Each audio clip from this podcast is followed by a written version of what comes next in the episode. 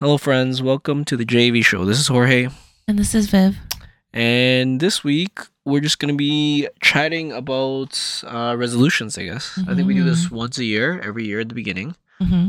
Um, I don't know how we did it last year, but we'll start off this year with our old resolutions. Yes. And we can go on about tangents, binges, whatever on each of them. And then we'll talk about the new resolutions. Mhm. Um, I think it's good because this is very like self reflection, introspection. Because Yeah. I don't know about you, but I failed some and I've also succeeded some. Yeah, And it's kind of nice to I like have to. capture them both because it's kind of like, okay, what did I fuck up on? Where did I make this bad promise? And for the most part, I feel like it's very daunting to do this resolution on a podcast because not only is it um a thing that you've made that you want to do, now everyone else knows. I feel like once you say it, like once it comes out of my mouth, I feel like there's more um urgency to actually get it done. So like if I have a resolution in my head, but I've never said it out loud, it's kind of like, oh, if I don't do Doesn't it, really matter. It's like in it's like, some ways. like you you don't you feel less accountable in that situation. I feel like I can see. I feel like once you say it, you feel more accountable. Um, but it does feel better and worse. So it feels better when you do succeed and worse when you don't. Uh, Yes. because you've kind of made the promise to the world now. Yes. not just to yourself. So last year, I'll start. We can go like one, one, one, one kind of thing. Sure. Um, so last year resolution. This was kind of an easy one, which is nice. Uh, one of my resolution was to get my P.Eng. I got my P.Eng. Mhm. Um, it was already like in the works for the last like year and a bit, so I knew it was incoming. I knew Mhm. it was so it wasn't inevitable. As in, like I have had friends in the past that like had to like do some extra stuff before they can get it.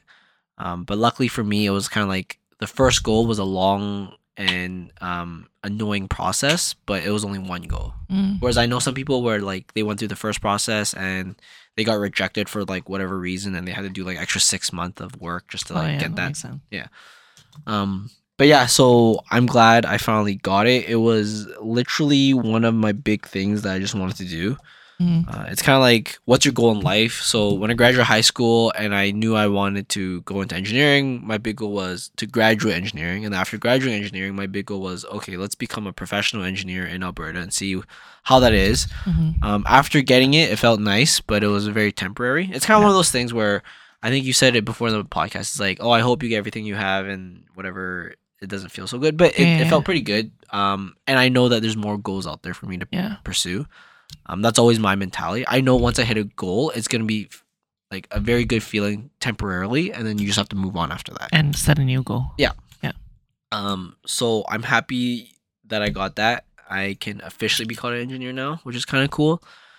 Um, but honestly, like in terms of my career and work, it didn't really mean much at the moment. Um, uh, like it's cool that I can actually like stamp shit now and sign stuff off and like actually be called an engineer legally. Mm. Um, but it was just like something to work towards for Yeah. a while. Um, and now that I've achieved it, it's nice. I have a new goal, so I'll talk about that in my New Year resolution. But that was my last year. That was the first one I have on my list, and I'm glad I succeeded that. Um, you have one for your first? So. I would say one of mine, one of the ones that I do every single year is I set a new deadlifting goal every year. Nice. But my last New Year's resolution's deadlifting goal was to deadlift 365. Okay. and I stopped at 305 because I injured my hand or I injured my finger early on in the year, like in March, Right. and it's just hasn't really been the same enough. Like it's delayed a lot of my progress in deadlifting, and I. Ever since I injured it, actually, I haven't even like pushed to try and deadlift that much. There was a point when I tried to get back into it to deadlift back and I got back to 305 but then it was kind of hard to keep pushing past that because my like finger would hurt or I would have to keep going back to like physio back and forth. And then just this month I also hurt my hand so I stopped deadlifting for this last month too. So it's so I've completely fallen off trying to deadlift 365 and I haven't reached it anywhere close. The last time I the last thing I've lifted was 305 Mm, so unfortunately, I wasn't able to meet that goal this year because of injuries. So I'm hoping that I can reach it next year, and I'm just gonna push this goal onto this next year for deadlifting 365. nice. That's very humbling. I like that. The humility of you starting off with a loss. That's good. you start your list off with the L. It makes me feel like I have to go to an L now. I pretty much had No, three no. W's and then two L's, but I'll go to an L right away. Okay. Um, I was supposed to join Toastmasters, Oh, nice. and I didn't do that. Nice. Um, I didn't do that, and it's all on me. Huh? I'll explain why. So, like, I went to some trials. Pretty much by the time I decided to do it, it was like February or March. And Mm. by then, they're like, "Hey, we end the year on June. Um, just come as a guest, and then, you know, if you want to join, you can join. We'll give you a different like price you have to pay and stuff. But then we Yeah. usually take a summer off. So I was like, okay, if I decide I can't, I won't like officially join till September because it's kind of Yeah. weird joining like, you know, three quarters in already of Mhm. of the season that they have. Um, and then I went through a lot of sessions, and I thought they were really good. Like Toastmaster, I think the system they have, they revamped it. It's a lot Yeah. different than the old system. They don't have that booklet thing anymore Mhm. they have like categories that you have to pursue and stuff. Mhm. Um, the only problem I have is I just felt like everyone was very uh like too happy. Like it felt fake. Yeah. so every table topic we talk about or every I felt like almost every speech I even heard was always very positive. Um which is good. Like good on them. It's good to spread positivity. uh but I felt like oh like it doesn't feel like reality. Like I would feel so political when I'm there. hmm Like I can't say controversial things. I can't um talk about or I feel like it's a bummer if I talk about like sadness or other things like that. Mm. Uh, so I felt like oh I don't know like it just feels like this isn't the thing for me and like I felt like I need to be in a group of people or for me to sustain this I need to be with a group of people that I can be real with. Yeah. And I just felt like all these people I just it just won't work. Like half of them are like mothers and stuff or like whatever. sense. And I was just like, you know what? They probably have a shitty life already, or like they're they're probably going through tough times sometimes, and I don't want to like like the reason why I feel like I can talk about sadness and shit like that, or like anger or any of these like bad emotions is because my life is so happy where it's like oh shit this stuff doesn't happen that often right? And it doesn't like doom me as much right? Mm. whereas like if if it, that actually happens to other people then it's kind of like oh fuck like i'm just like bringing up the shit in their life when they when they might want to come to this meeting every week just to you know feel good and all this Uh. stuff. Um so a bit of it is excuse on my end and a bit of it is also like i don't know i feel like it's not for me. Like i, I wish there was like a not safe for work version of toastmasters or like a r-rated pretty sick. version. Like where they talk about more controversial shit and they become i don't know i just feel like more real. Like the reason i'm saying this is that and i actually have this this is going to be a problem where i'll talk about a bit more on my next resolution that i failed is that i just feel like i meet a lot of people that are very um unrealistic and like very political political as in like too scared about talking anything controversial you know either a little woke or a little whatever but very neutral and not very decisive on any decision Mhm. I feel like I can't become that person's friend because they don't actually make any decisions or have any uh dr- drastic views. But at the same time, I also feel like that comes with a relationship, right? Like Right. that builds too. Um but in terms of the setting of Toastmaster, I just didn't feel it. Uh and that's my excuse. Like I I clearly failed that. So I don't know. Yeah. Like may- maybe I should just start my own, my R-rated Toastmasters club. But I I probably won't get Toastmasters funding for that. I can see what you mean. I feel like your experience with Toastmasters feels completely different from mine. It could be the location, but I feel like it's also the people that add to it because I actually became friends with the people that regularly went to my Toastmaster meetings Yeah. and they were all within the same five year ish age range of me. Yeah. So I felt like it was really relatable and everyone just seemed to have a good time. And after a while, it just seemed like I just went there to hang out with some friends. Yeah. And I feel like that's the best way to grow anything. hmm Like, I almost felt like Toastmaster should be like a personal project. And the only way to work a personal project with friends is if you actually like hanging out with them and you do it regardless of the project or not. Yeah. Right. Uh, so I don't know. I didn't feel that at Toastmaster, but I actually feel like that's gonna tie into my next resolution a bit more, or maybe the one I'll talk about a bit Mm, after. So Interesting. Yeah. Um, so that's mine. L for last year. hmm What's your next one? Okay, I'll say a a win. I Yeah. guess. So I have a list of my little um resolutions that I made last year, and one of the ones that I put down was to look into getting an investment property, and I think it was in middle of April that I got this condo with my dad Nice. to invest in, and so that part went really well, and it's still going really well. Oh, nice. Yeah. And so that was a pretty good. I was really happy with that part of my resolution and being able to co- accomplish that and having another, I guess, asset under my belt. I feel like as Right. you grow up and you do, and you you grow up and you're adult, you should look into diversifying your portfolio, getting assets, and getting different income streams and stuff like that. And I feel like that was my first big step aside from just investing on the side with like Yeah. money and stuff. I was pretty proud of that. Oh, nice, nice. That's good. Mm-hmm. I'm glad it's going well still, and Hmm. yeah, that's good. Um, my next one, I'll put a W up now. Then, uh, my reading one. So my goal was to read 26 books. I think I crushed that in like October. Mhm. So I still like t- two months left. Um, but by the time I crushed it, I became obsessed with Game of Thrones. So that's all I've been reading. Uh, I'm pretty much 75% done the last book, but I'm waiting. I mean, George R. R. Martin surely will have his new book ready eventually. Um, hopefully sooner rather than later. That will make me uh, happy. Um, but yeah, so I'm almost done that. But yeah, the the, the, reading was cool. I'm, I'm glad I put that as a goal because it's like it got me really into uh, fiction reading and I really enjoy that. I actually like it's a part that I missed a lot when I Mhm. didn't have this goal, but this goal kind of like pushed me to like read every single night, like all the time. I feel like it's literally created a habit for myself. Um, because I literally do it every single night before I sleep, which is perfect. That's so Uh, nice. yeah. So I don't know, like maybe I made it too easy for myself, but I, I didn't think so. I felt like a lot of the books I read was like pretty substantial. hmm So I think like my words read or pages read would probably be pretty significant. Um, yeah, so it was good. I, I went through like a couple, a couple, um, sagas. I think I finished like three sagas throughout this time, Mhm.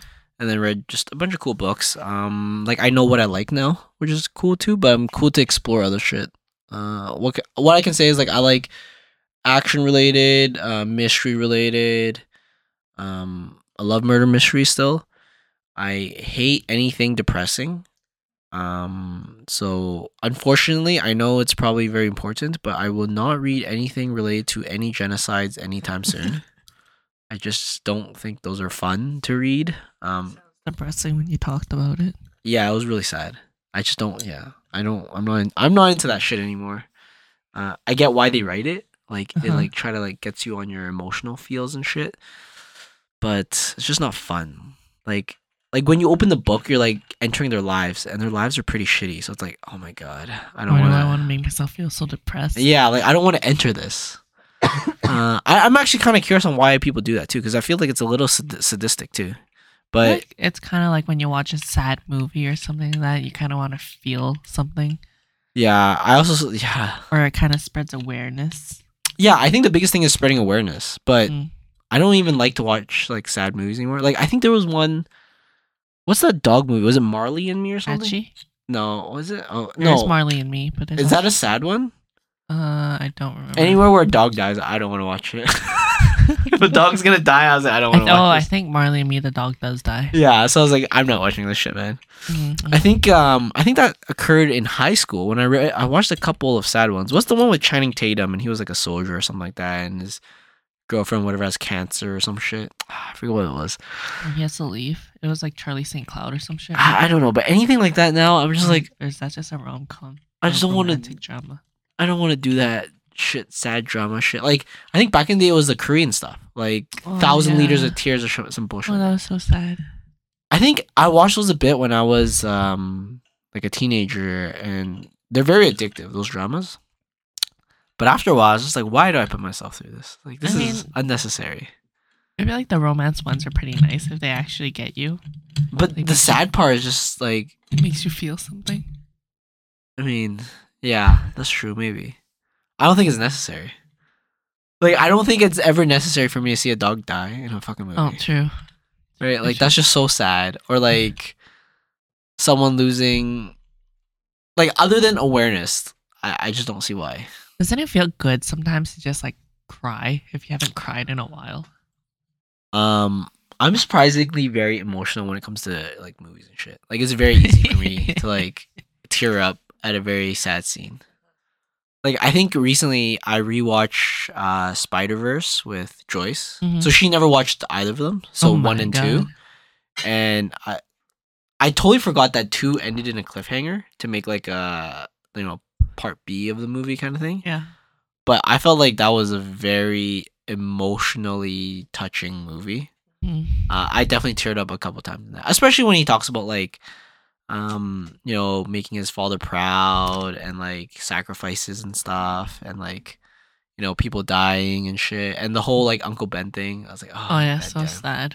And all the parallels between Uncle Yeah. Ben and her aunt. Yeah, and it's just like, oh fuck, I don't know. For sure, I definitely teared up in that, and I just feel like it's pretty easy for me to tear up in these. I think I'm just trying to think. I, I swear, especially in like cartoon movies, they always make them fucking sad as shit at some point. Oh, like space. No, okay, Final Space was sad as Oh, shit. Final I Space, felt yeah, like that Final was Space. so sad. Final Space is so so sad.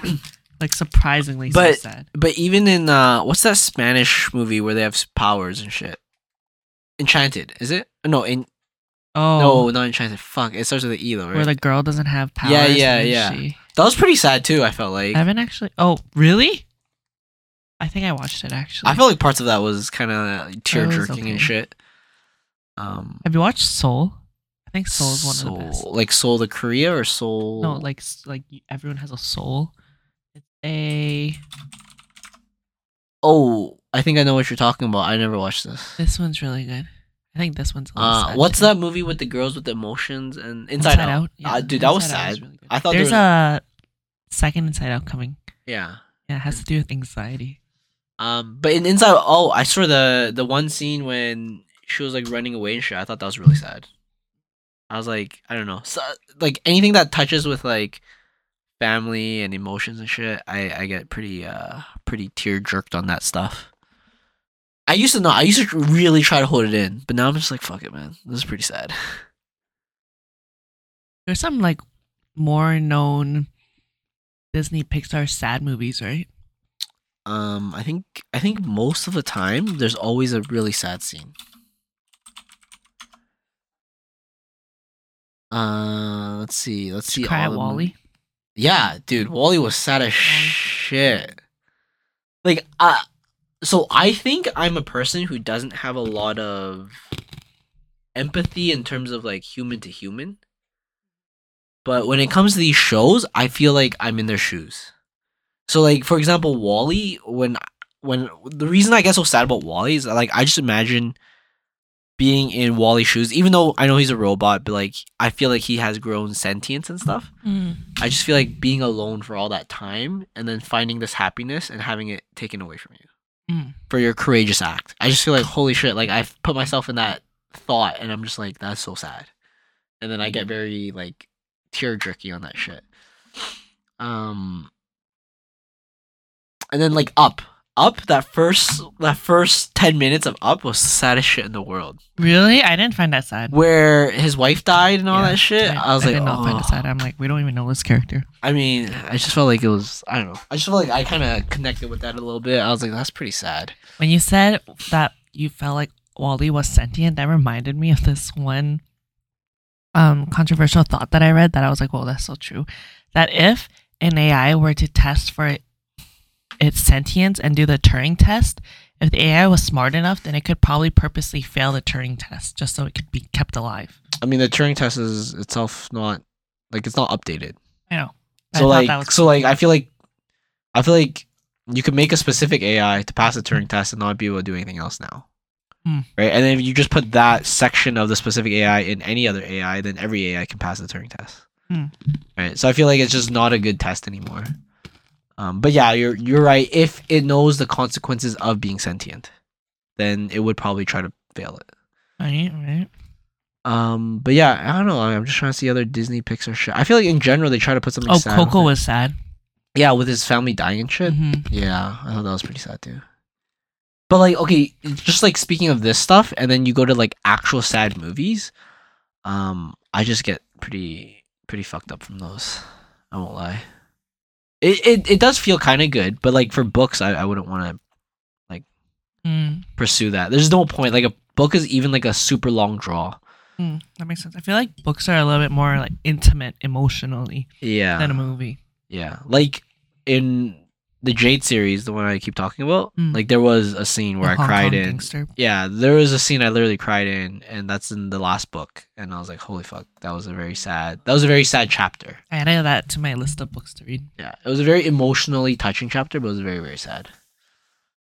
Um. So yeah, that's a W for me. Uh, Mhm. finishing my twenty six books for the future. I don't know. I don't think I will do another reading one because there's no point. Yeah. I feel like I proved what I wanted to do. Mm-hmm. Um, it was done in hubris. I thought that I personally thought I was a slow fucking reader and I'm dumb. Like when I did my word per minute uh, thing, I was like, I'm stupid. I can't read fast. Uh, definitely, I think I can read a lot faster now, and it's just from just keep reading kind of thing. Mm, I think so too. Yeah. Uh, so yours, another one from last year. Another one from last year that is on this list is to start hot yoga again. And I Mm. definitely started that again and I go to it regularly every Saturday unless I can't make it on a Saturday. Nice. And I just really like it. Yeah, that's good. I like how it makes me feel. I like how it's um most of the time I go with my friend Jessica, but if I also go alone, I feel like either way, it just feels like a really great way to start the weekend and it feels productive and I like how it keeps me I like literally never stretch otherwise.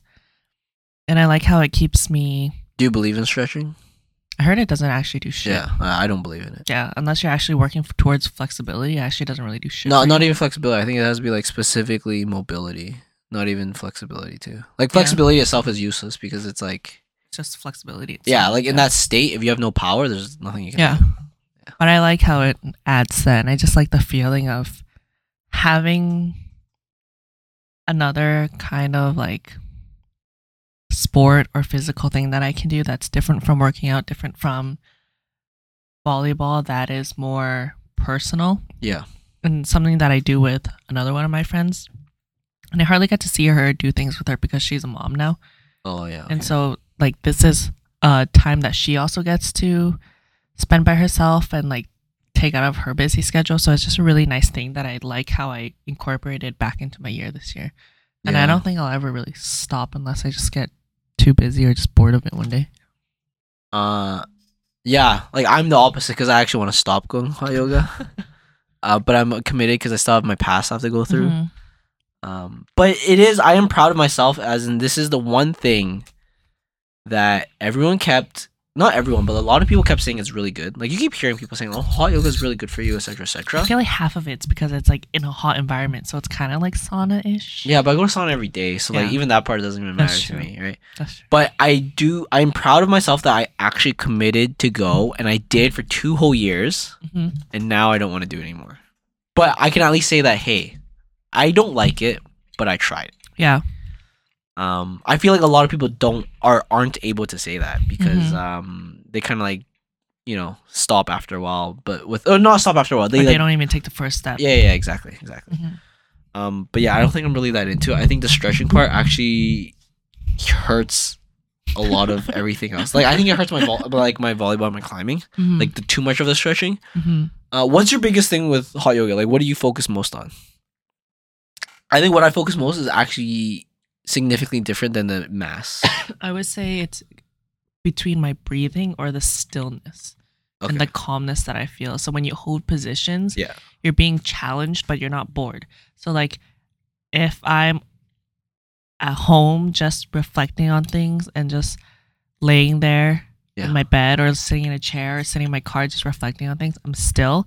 And there's a part of my body that's always like kind of bored still. right. and wanting some sort of stimulation while I do reflections. But then when I'm at hot yoga, like I can reflect on things, but I'm still required to move and hold a position. So it's like my brain is stimulated enough so that I can focus on reflecting on things, but I can still also focus on another thing. And I'm being challenged and I'm being productive in a way. Mm, Mhm. That makes sense. I think my uh desire for it has completely changed. Like I feel like at first when I started doing it, it was like I can't even do like I can't do half the shit, or like I can do a really bad version of half the stuff. Mm-hmm. Uh, and then I got to the point where I could do everything. which Mhm. felt good. Um, but then my biggest thing from like after six months of going was just like, how do you turn off your brain right before you start? Turn on your brain to as high intensity of you as you can, and then Mhm. turn it off again right at the end. That was my biggest thing. But I felt like after a while, I figured out how to like do that. hmm Um, and I felt like yoga had no more purpose for me at the moment. Mm, that makes sense. As in, like I've learned how to do it. I just have to learn how to do it everywhere of my life. hmm Is the turn on and turn off thing. hmm Um, I, I mean, I still struggle in other parts of my life, but I feel like yoga itself doesn't provide any more value to me in that. Um, especially because the hot part, like I go sauna every single day, so it doesn't even that part doesn't really bother me, and like the stretching part, I don't really care for. hmm It is hard physically, it's difficult, and mentally. Um, but I just feel like that hour and a half or hour and a bit, I could, I feel like I could spend doing some other things that I would feel a bit better about now hmm currently. But yeah, that's how I felt about yoga. After a while, I was just like, fuck it, I don't want to do it anymore. Yeah, I feel like the heat at element is a huge plus, regardless of whether you enjoy yoga or not. And the fact that you regularly go sauna anyways, Yeah. it does it kind of like negates that.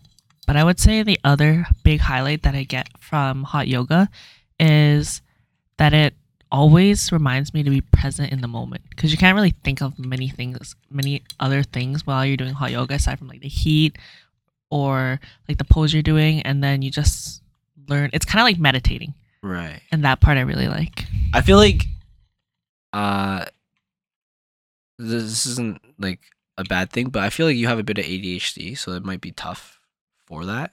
hmm I actually had no issues with that. Like when I'm there, I'm only thinking about what I'm doing. Oh, really? Yeah. Um.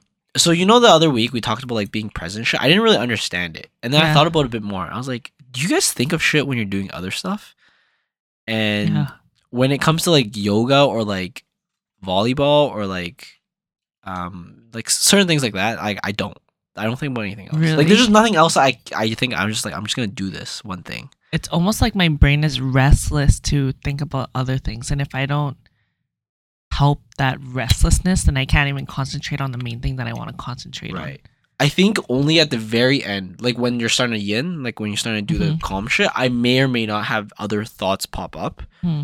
Um, but usually for a full hour, other than oh this is kind of hard, like that's the only other thought that comes to my brain. Other than like I have to do this pose. Oh, that's wild. Yeah, but I think um, I think it's because I have whatever ADHD is. I think I have maybe the opposite of like I. It's kind of easy for me to focus. Mm, um on like very simple and monotonous tasks. Like when I'm cooking, it's very easy for me to like just focus on the task of cutting this thing and not think of Mm. anything else.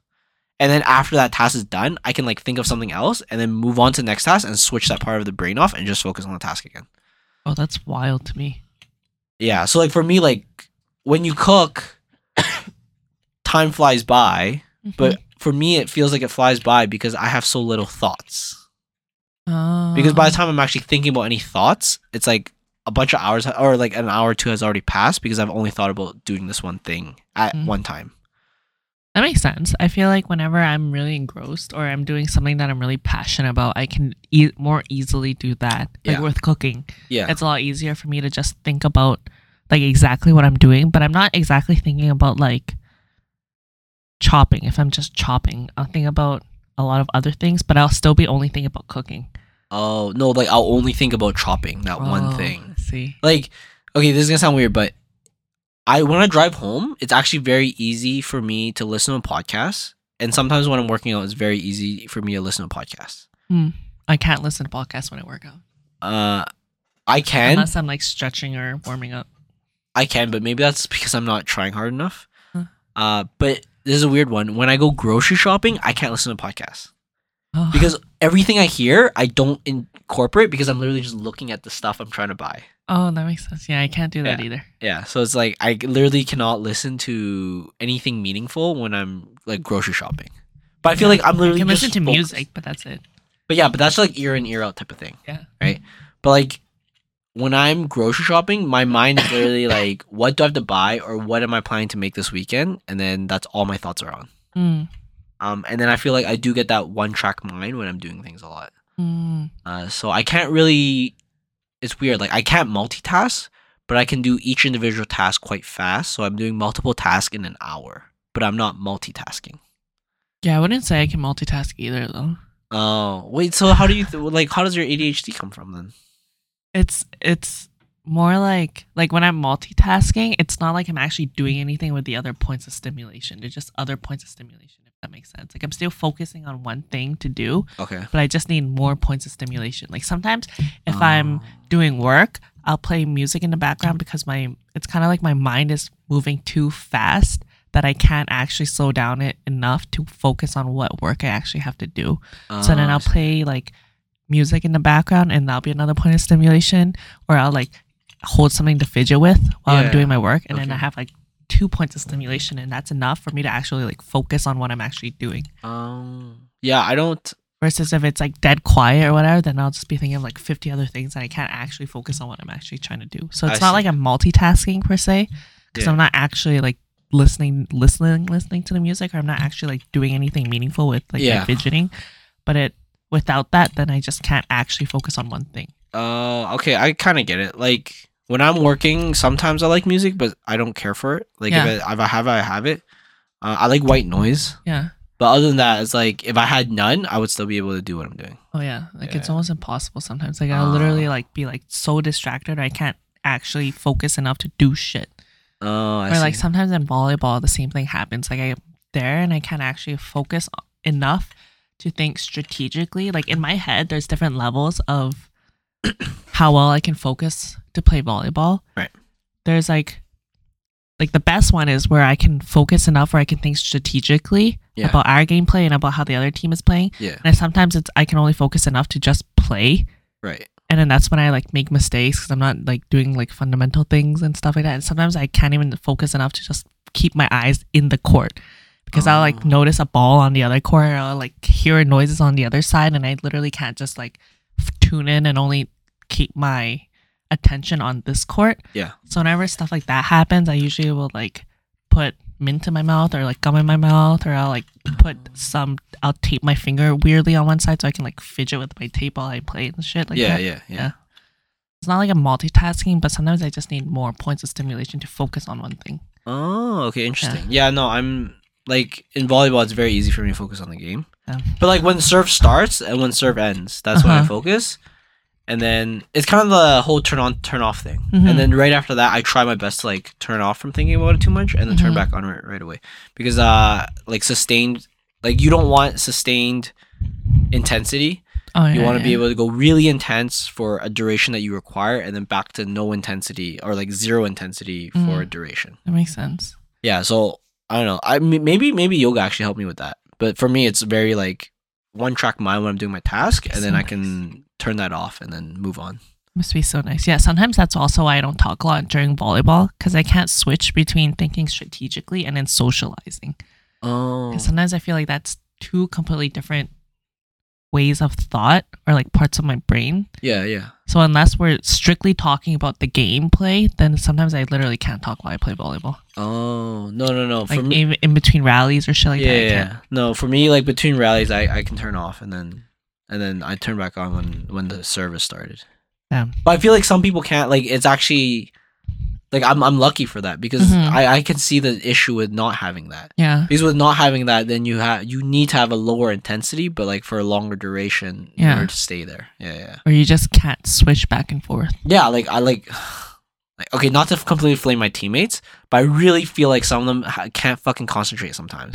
I'm just like, like I don't get how you couldn't do it. Like I was like, dude, you did it last fucking rally. Oh, like, yeah. you, you- can you do the same thing? Like that's how my mind is because I'm like I can turn it on and then I can turn it off. Yeah. I'm not saying when I turn it on, I'm like the best player in the world. I'm not, but at least when I turn it on, I'm completely focused in what I'm doing. Mm, that makes sense. Yeah.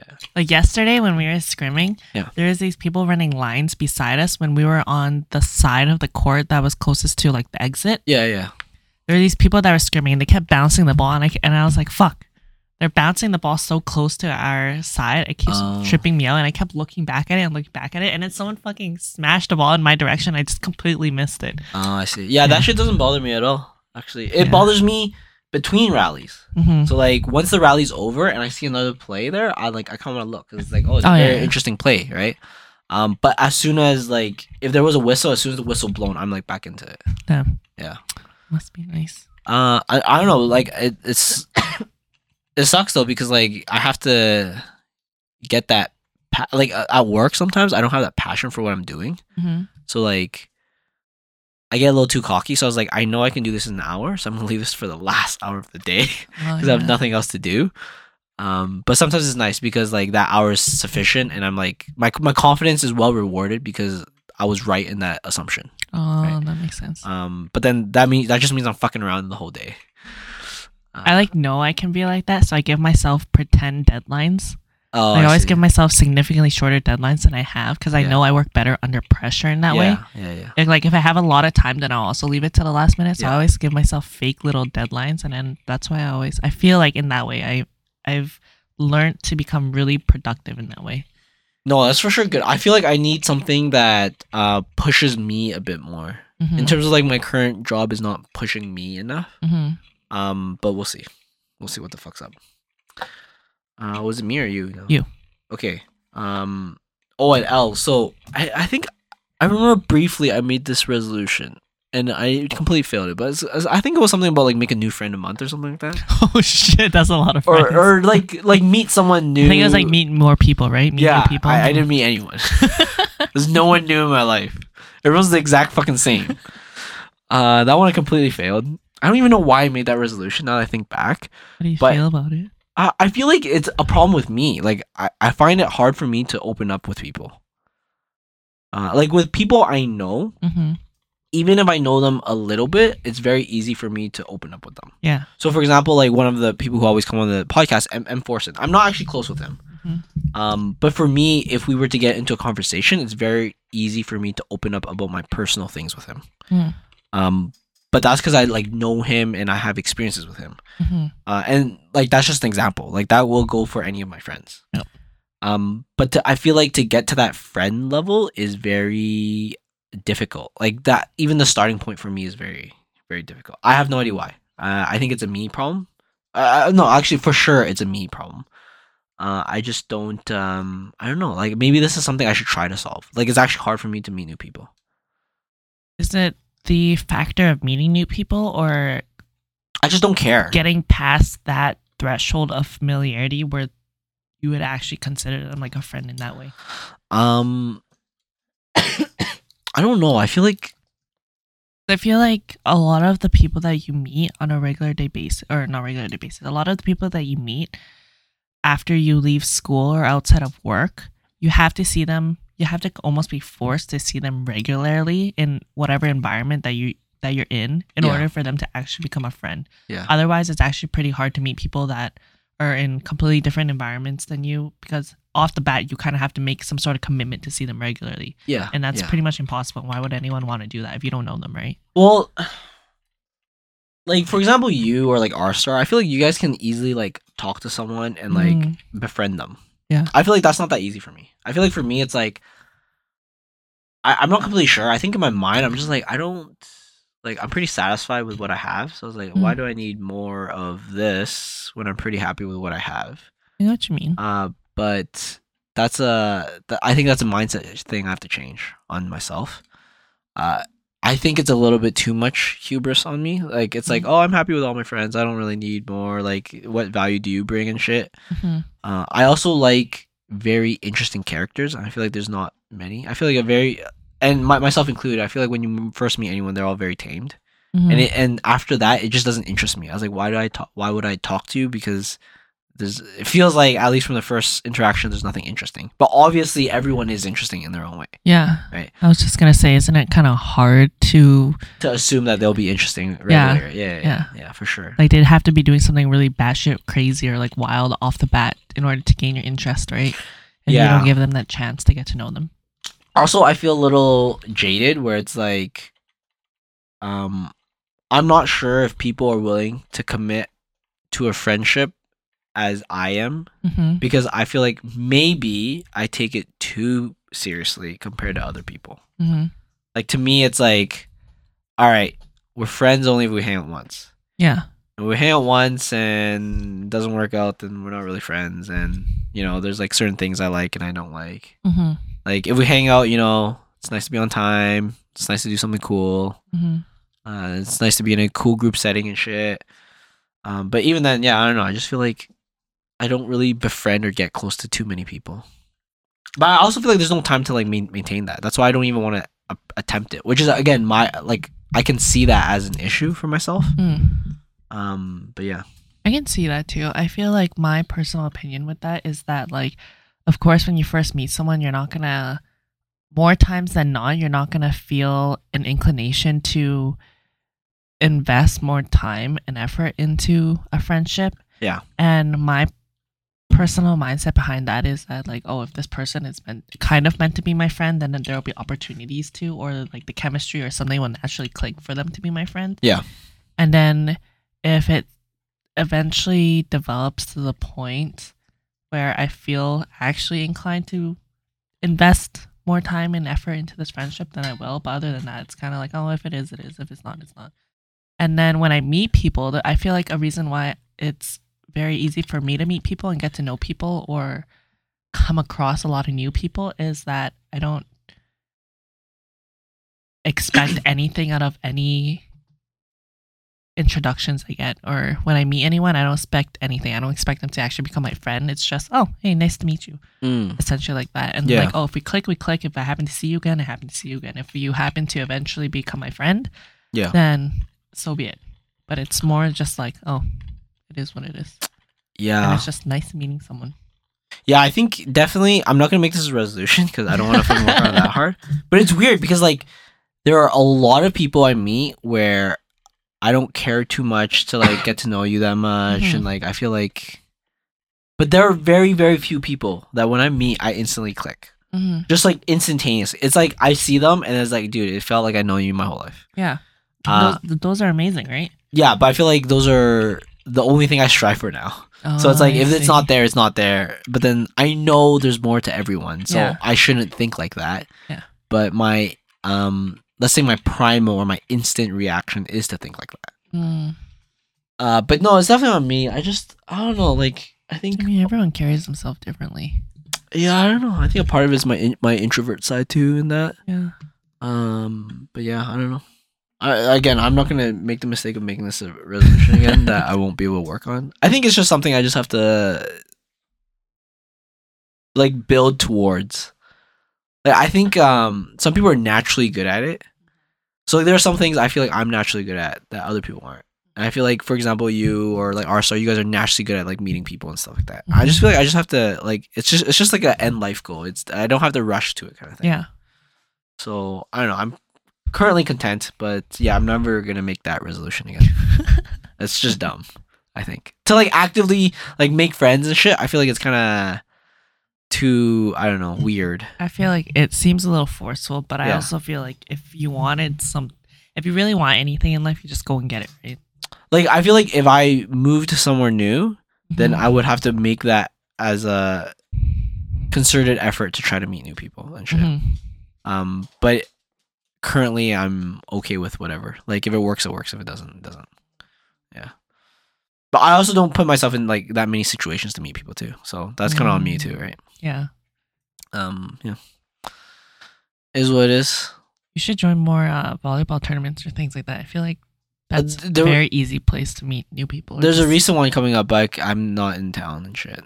Um, yeah, like I'm just trying to think of all the social settings I go through. I was like, Mhm. dude, it's so hard to meet people in hot yoga because they're all girls. And I don't want to be Oh yeah, creepy. no, you can't Yeah. talk to people at all. Yeah, yoga, yeah. Unless you're in a washroom or some shit, but it's like leave me alone. yeah, exactly. And, and the same for me. Like, I don't want to really talk to anyone when I'm there too, right? So it's Mhm. like I'll just do my own thing. And then also at the gym, I feel like everyone's plugged in and they just do their thing. I'm, I'm like, that's good. Like you should do Yeah. your thing. So like I don't really meet anyone there either.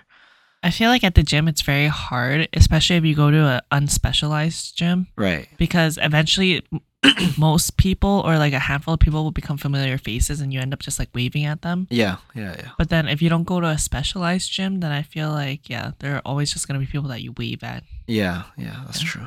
Yeah, and then my other social setting is like climbing. I feel like I insulate myself too much in climbing. Like my, my friends all go, Yeah, so like, I just talk to them, right? Yeah. And then, but sometimes we do meet new people, but it's not as often. Hmm I heard that climbing is really easy to make friends. Uh, yeah, yeah. When you're getting shit on by a problem together.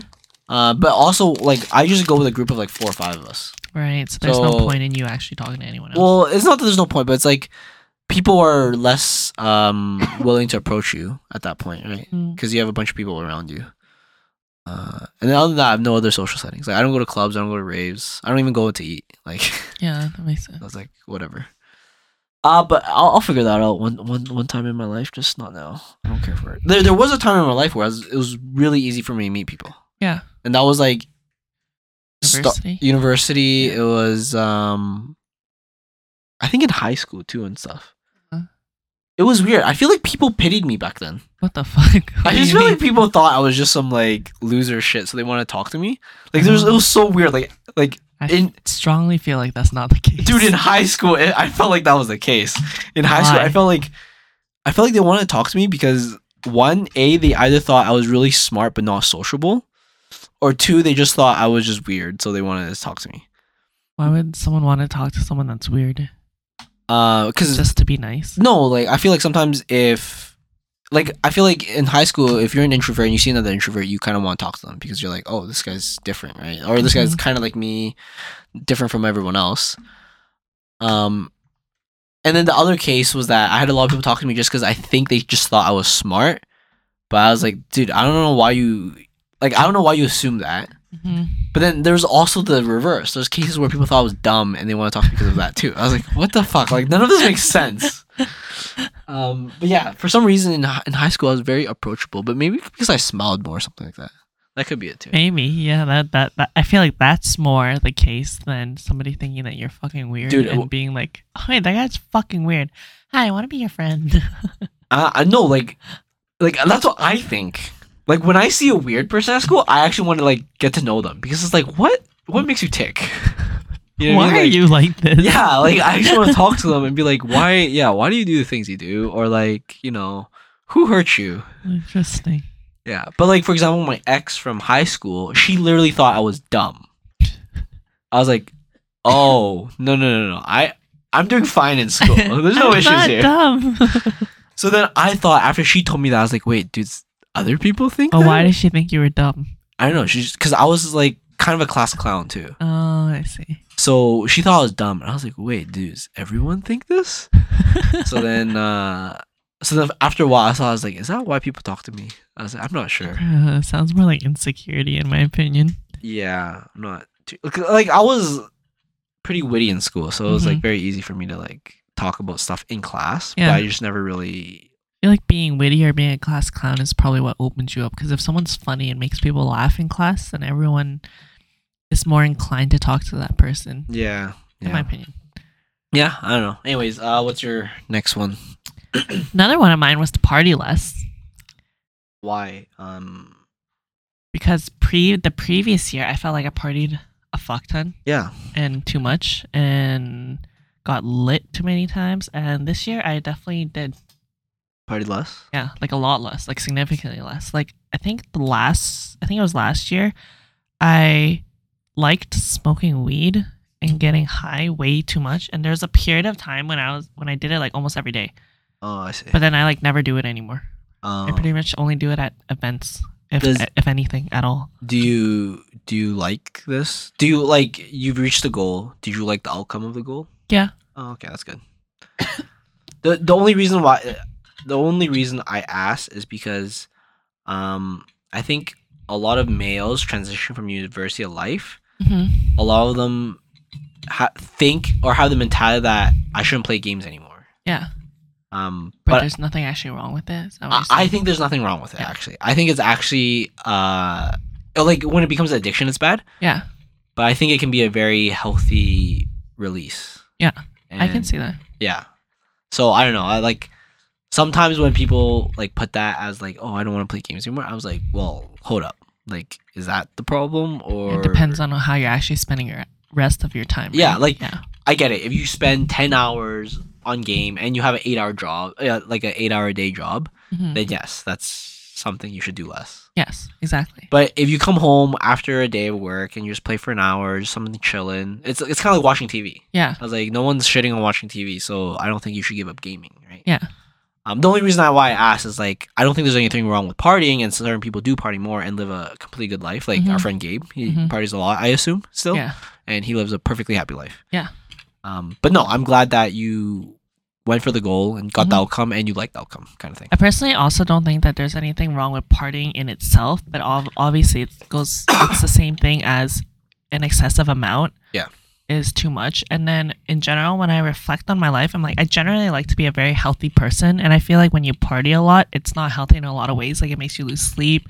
Um, Drinking is not good for you. Mm, mm. Doing subsistence isn't necessarily good for you if you do it too much. And then also, if you like smoke weed as much as I did last year, then it makes you really groggy and you're just like slower and not as motivated in a lot of ways in your life. yeah. Okay. And so I didn't like that. And I also didn't like how my weekends were mostly like, it was fun, but it was like, oh, you kind of waste an entire day or entire day and a half because you spend like the entire evening partying and getting lit and all that stuff. And the next day you're just spent recovering. And then so you can't actually do anything that productive. Yeah.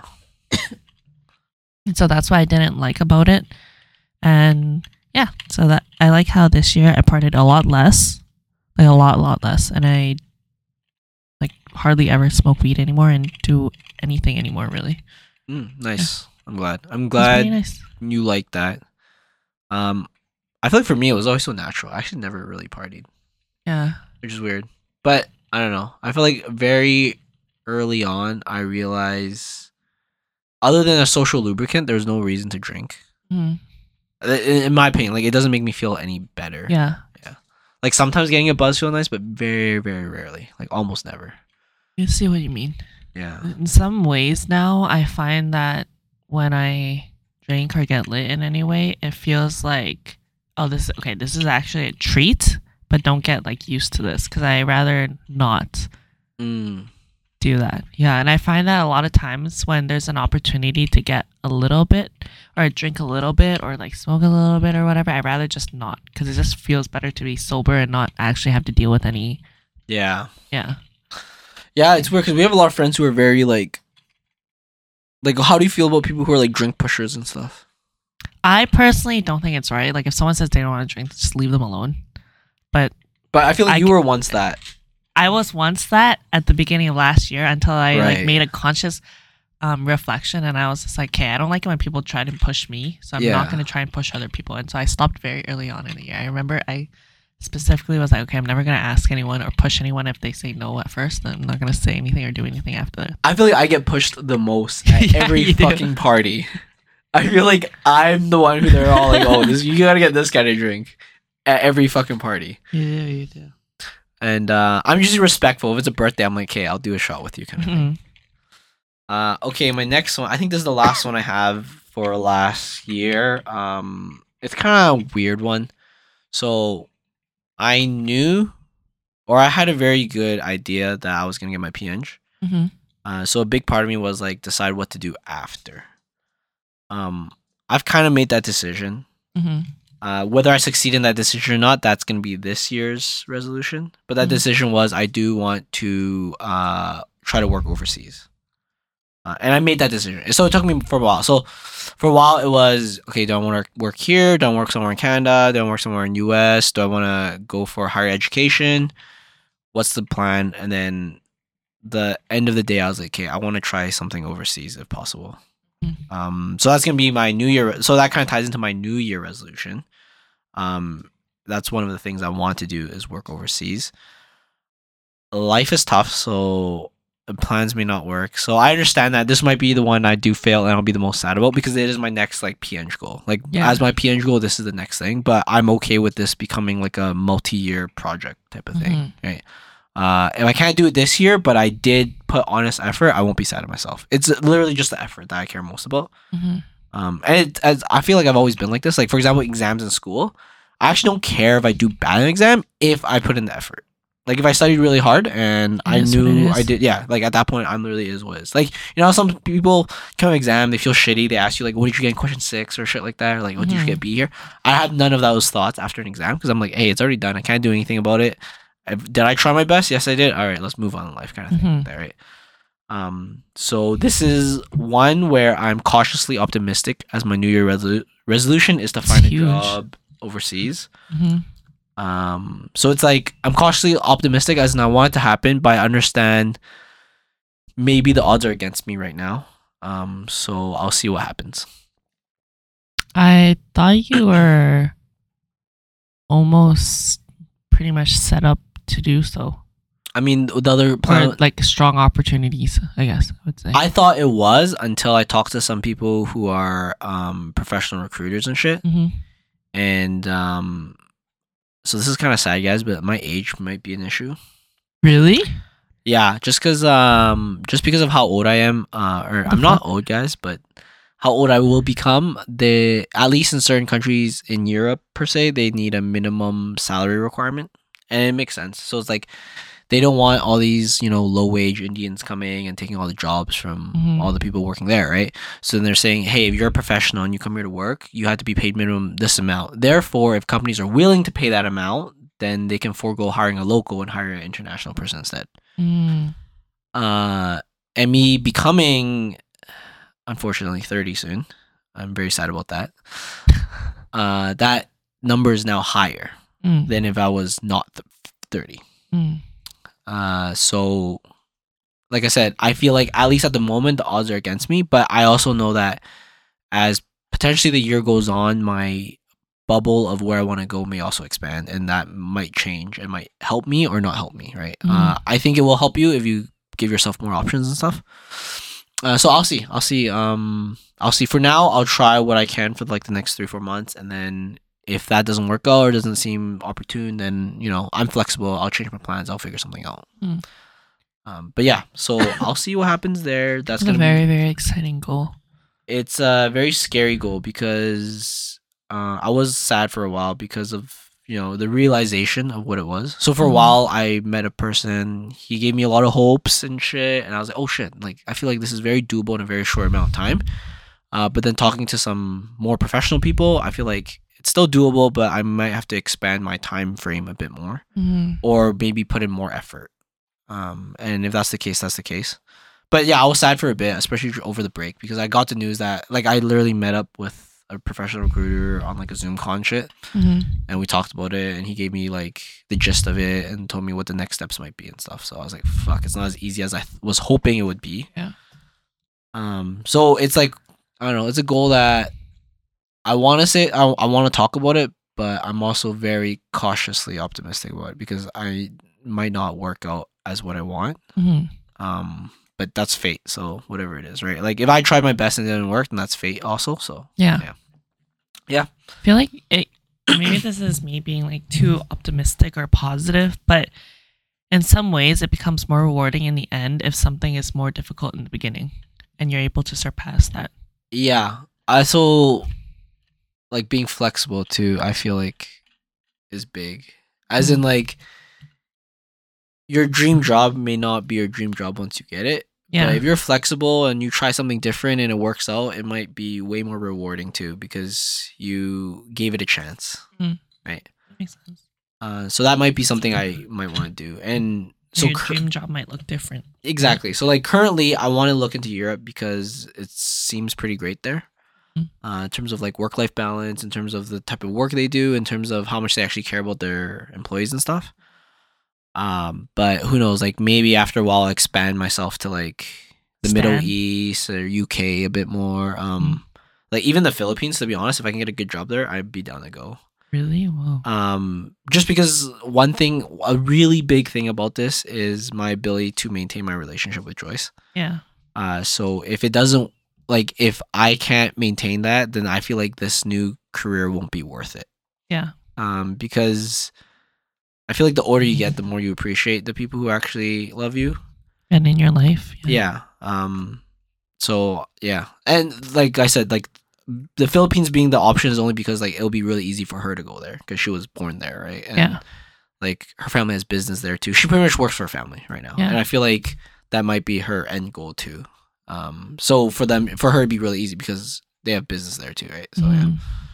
But I'll see. I'll see how it goes. Um, like I was sad over the break because of it, but I'll see because I know over the break and probably even the first two weeks of January, a lot of places, especially in Europe, aren't working as much, so they might not respond to me. Mhm. Um, so I just have to work around it. I just have to set myself like timelines and goals, just turn it into like a real project. Mhm. Um, but yeah, I'll figure it out. So who knows, right? It's Maybe end of year or mid year, this new year, I won't even be here anymore. So we'll see. Yeah. Yeah. A very very exciting, possibly life altering goal. Yeah, yeah, very. Uh, it's the one thing I didn't want to do as part of the blueprint is to stay here forever. Um, even if it's just for a year or two, I would like to go somewhere else to Mm. try something new. Um, but yeah, like even then, like I won't be sad if I can't because I already know like everything I've done in my life right now. I've already strayed away from the blueprint, so I'm already pretty proud of myself in that. Like, mm-hmm. I feel like very few people can say that they've been to all the places I've been to, and very few people can put their action where it matters most. So like a lot of people say like, you know, I want to travel the world and shit, but they never actually get to do any of that because they make all these like bullshit excuses in my opinion. They're like, Yeah. "Oh, it's too expensive," or "I couldn't get time off," and all this stuff. I'm like, that's all that's all wind. Like like those words are all wind. They don't Mhm. actually matter. They're just so temporary. Like if you say something and you really want to do it, like if I say I want to travel the world, then I'm going to constantly go to places And travel the world. yeah, yeah. Because like I feel like a lot of people also make the excuse where it's like, "Oh, you're already going so far. Why don't you go for longer?" And I was like, "That's not that's not the point. The point is like, for example, going to Barcelona. You only need four days in Barcelona. Mhm. Like you've seen it all after that. So it's like, why would I spend two weeks here if I only need four days, right? Why don't I Right. go back, use other vacation to go somewhere else, and figure it out, right? Mhm. Um, but yeah, I feel like it's good. I'm glad I strayed away from the blueprint. Maybe I'll come back to the blueprint one day, but at least it won't be the blueprint anymore. Yeah. Yeah. I think that's really respectable because I also feel the same way with my life, but in the moment, I have no plans to do that stuff yet. Yeah, it's very scary. Mm. Um, but I made the so the goal for last year was to make a decision. So the I was pretty much caught up between do I want to go get a PhD or do I want to go work? And I mean, technically the PhD is still up in the air because I could get one in a different country, Yeah. but I honestly don't want to like go to school in a different country because I feel like that experience itself is also different than working in another country, right? Mhm. um like i don't want to be in that state again at the moment unless i find some like super passionate thing because i feel like once i do that once i go that route that's the only route i'll go for the rest of my life Yeah, I think like so. once i get a phd in that field that's the only field i ever work in the rest of my life so i have to be very um meaningful in that decision so Mhm. right now the goal is just working somewhere else and like obviously living there too Yeah. but yeah, we'll figure that out. That's I don't know. Did you have stuff for last year's resolutions? My last one for last year's resolution would be that I wanted to be more in time to things and be less Mm, late. Yes. And I feel like I'm less late, Yes. but I still haven't accomplished enough to say that I'm not late anymore. Yeah. I Yeah. mean, I can see the growth in that. Yeah. Uh, so this year, I want to say that by the end of the year, I want to be somebody that's known as like not being late. like someone responsible with time. hmm I mean, in some cases, I find being late is perfectly acceptable, especially when it's like, hey, come to this party at 5 p.m. Like, no one's going to come at 5, guys. Like, Yeah. That's very reasonable. Yeah, that for those things, late. it doesn't really matter Yeah. because no one's expecting you to be there at a specific time. Right. But for things when I usually, because yeah, for things when people are usually expecting just me to be there at a specific time, I find that now it's always around like a, f- or more like before. I feel like it was like like forty five minutes ish for lateness, Mm. and now I feel like it's more like five fifteen ish. Right. Right. Yeah, so I want to get that down to Yeah. zero I think it's big. I or don't know. early. like I think maybe I think too much about it, but for me it feels very big because Mhm. I've been on the other end of that where I'm waiting for someone. Yeah. It's just super annoying. hmm Uh, so that's good. I'm glad. That's a I think cool it's also interesting or not interesting. It it should be easy for me to Mm. accomplish this because Okay. if I can set those fake deadlines for work and other things to get myself to do things early and accomplish things like way before the actual deadline and if i'm able to make myself always on time for work and other like appointments and things then i should do it for social events or other commitments I mean, to me, it reflects just as easily To me, it reflects on caring. If that Mhm. makes sense. So, for example, I'm late at work too, and sometimes I don't give a fuck. Mhm. Um, but if it's an interview or something like that, I care a lot, so I'm Yeah. there. Uh, so why can't people give that same respect to social settings too? If Yeah. you care a lot for that person, right? Yeah. Is what is is how my mentality thinks, right? Mm. So for example, if it's like my best bud or whatever, I would care a little bit less because he I know he'll understand a bit more, especially if it's not super important. It's like, Mhm. hey, we're gonna meet up for climate at noon. I come at twelve ten. No one's mad. It's cool, right? But if Mhm. it's like, oh hey, we have movie at seven, I'm like, oh okay, I'm gonna try to aim to get there at six forty five because I don't want to be late for the movie because we're all gonna go in together, right? right. Um. So I don't know. I just feel like that's my mentality when it comes to those things. Yeah, I feel like that's something I should. I wouldn't say adopt more, but be more stern with. Yeah. I, I mean, it's also I uh, have the same mentality, but it's like as I'm driving, I'm like, oh, fuck. yeah. As I get there, I'll get there in a way. Or like, not if I get there, I get there. It's more like, well, I'm on my way. I can't really get there any faster, but obviously, I can obviously time the time that it takes to travel a little bit better. Yeah. I mean, part of it is judgment too, as Yeah. in like. Uh, actually, I think I think you would probably judge this fine, but it's like for example, a house party is more Mhm. susceptible to be a little late.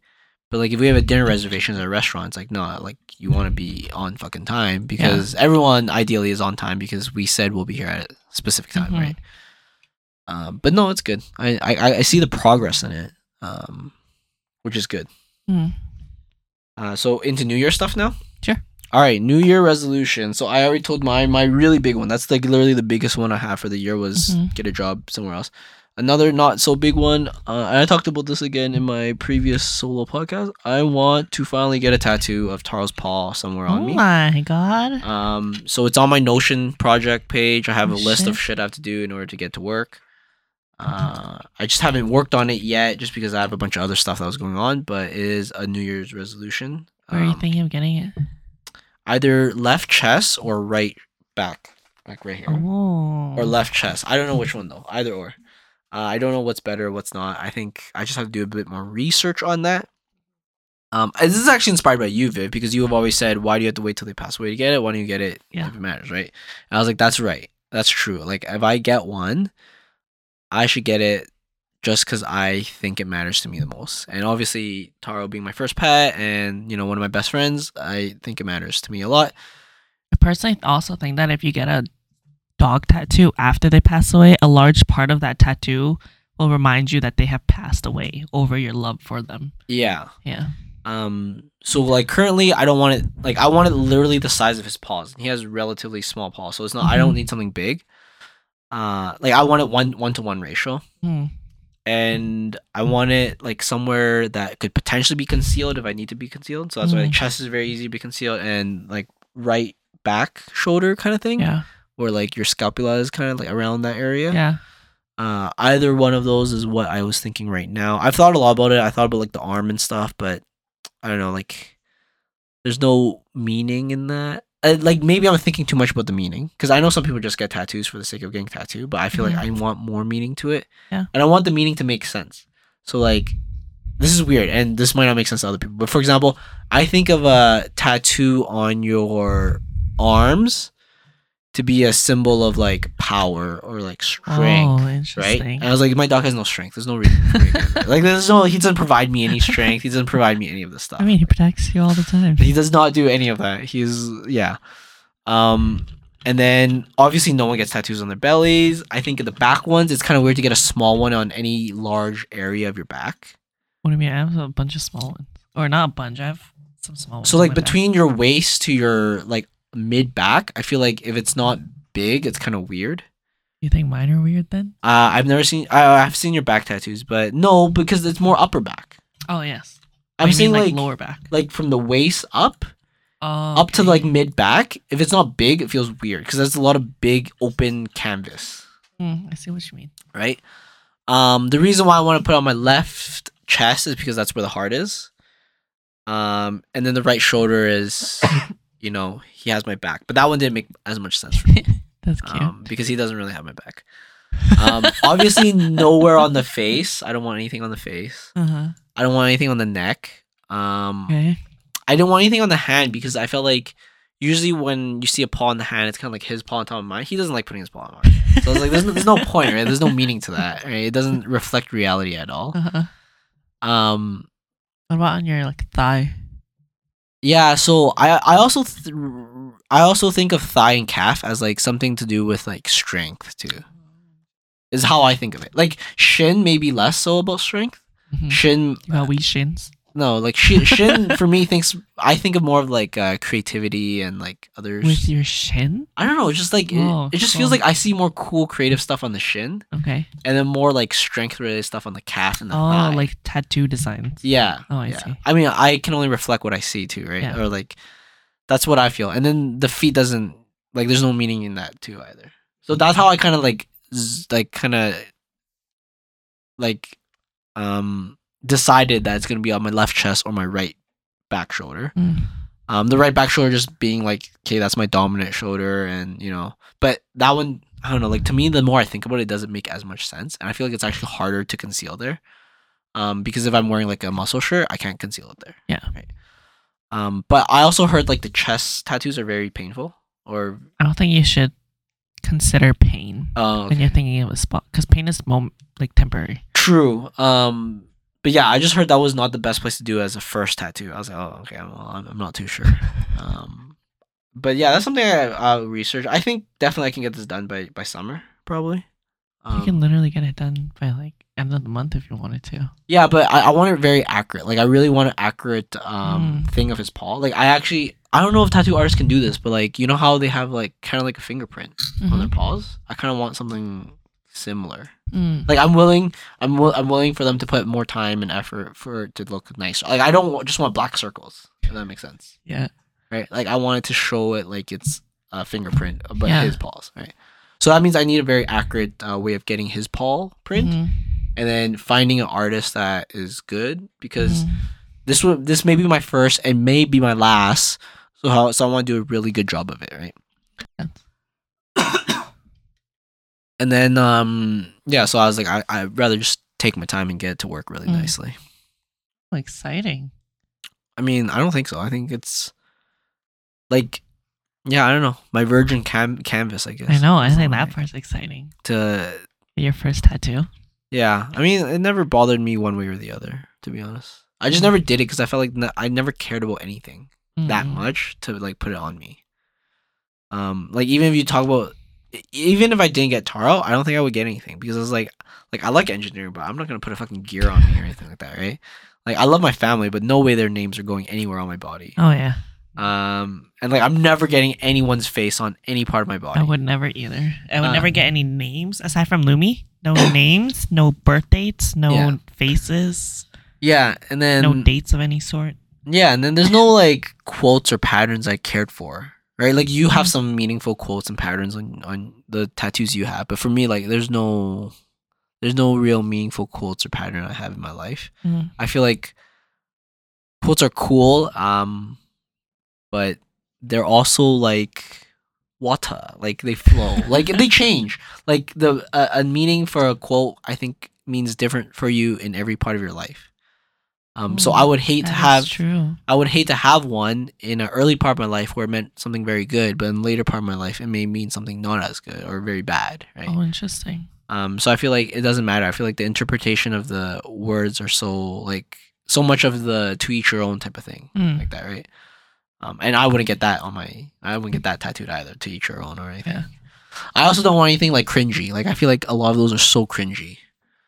Uh, What do you think of our friends and how they get like anime tattoos? Yeah, I think that's stupid. uh, I think the anime tattoos are so temporary, and yeah, I don't know.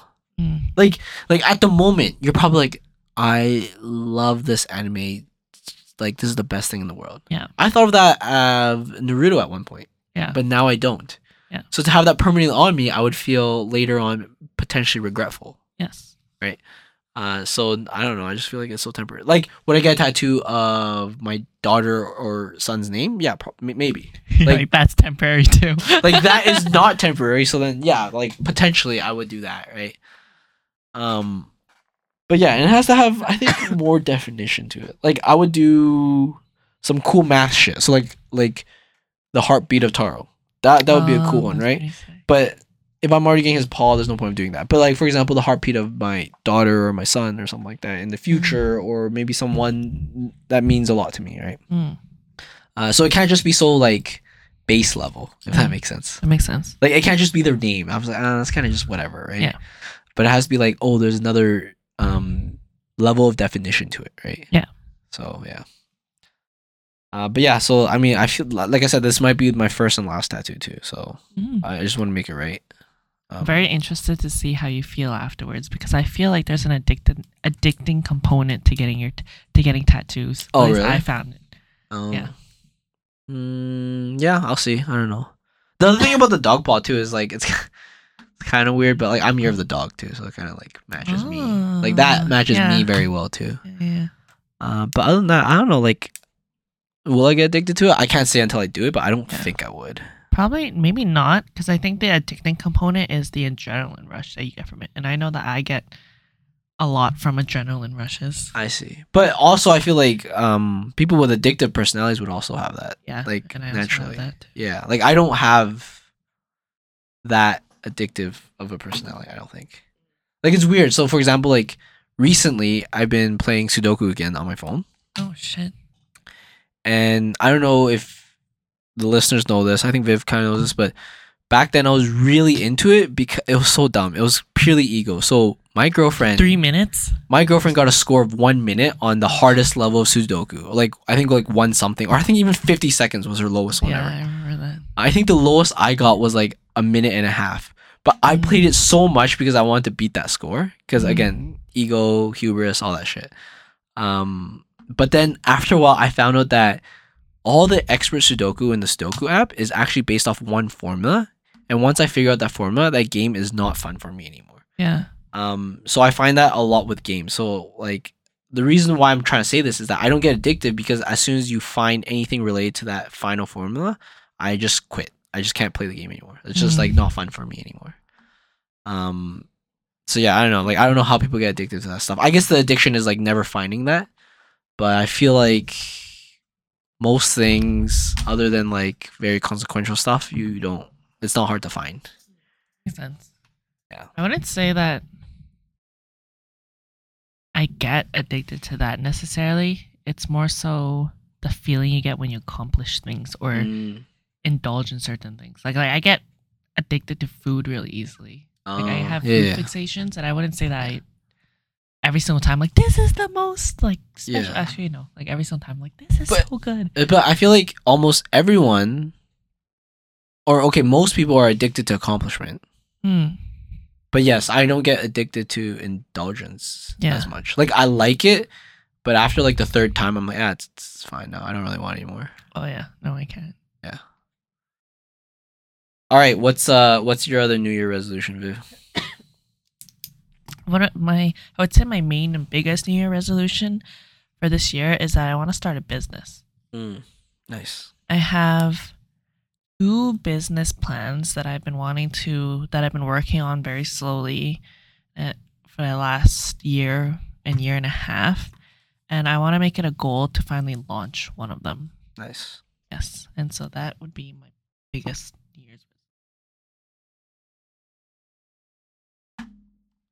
Um. Okay. Okay. Cool. That's uh. That's pretty exciting. Yeah. New business and shit. I mean, uh, would you ever restart the one you had before? No, I find that that one was way too time consuming and labor intensive. Yeah. for what it was.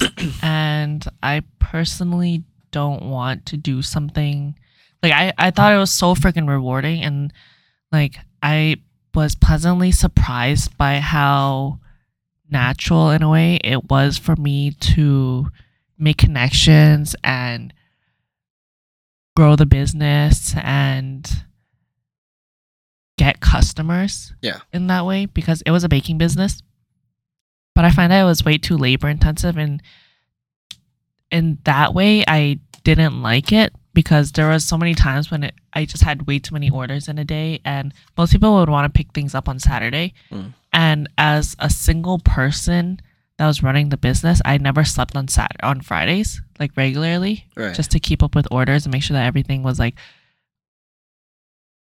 where they should be. And then there was a lot of times when I was just like really stressed to like I was having a lot of fun and it was really rewarding, but there was a lot of nights when I would be really stressed and if I made one mistake then because of the amount of orders and the amount of things that I needed to do, like one mistake I there was no time to make a single mistake. And if I made a single mistake, I would just like cry because of the amount of stress that I would have. And that was mostly because of how labor intensive it was. And so I feel like having that experience made me realize that I have more of a natural knack in connecting with people and being able to grow a business in that way Right. and connecting with clients and customers. Like it's really easy for me. And I get a lot of reward from it and being able to like put my time into something. So that's why I think I'll do better or I'll do equally as well if I start my own business but in another in a different field or area where it's not as labor intensive. I see. Yeah. So even if the stress is there and everything, like I won't be as physically tired, which is something I feel like I have a harder time bouncing back from Mm, than mentally tired. That's cool. You know, um, I don't specifically have any like desire of that, but I do feel like the desire of going overseas has like halted any um need for that. Not need, but as in like I too kind of wanted at one point to like start my own thing. Mm-hmm. Um, but then now that my new goal of like wanting to work overseas, I was like, I can't even. I don't think, you can do it. both. Yeah, yeah, yeah. I can't even think about it. I have to like. It's weird because this whole overseas thing is like it's something I just need to do and then reassess after. Yeah. Yeah, so it's like very interesting because I was like, oh, that's cool. Like, I want to do these other things, but I feel like I just gotta get this done first before. It's, it's almost like I have to get this done before I can move on with my life. Yeah. For me, it feels like the opposite. It feels like I want to get this done before I can move on with my life in the way of like going on to the next goal and wanting to move somewhere for even just a year or so. Mm. because I feel like something that I'm learning from the job that I have now is that I feel like I get a lot more reward when I when it's more so in my control of what comes out of my occupation in the way in a way like at the end of the day or at the end of the week I have more like I don't like being a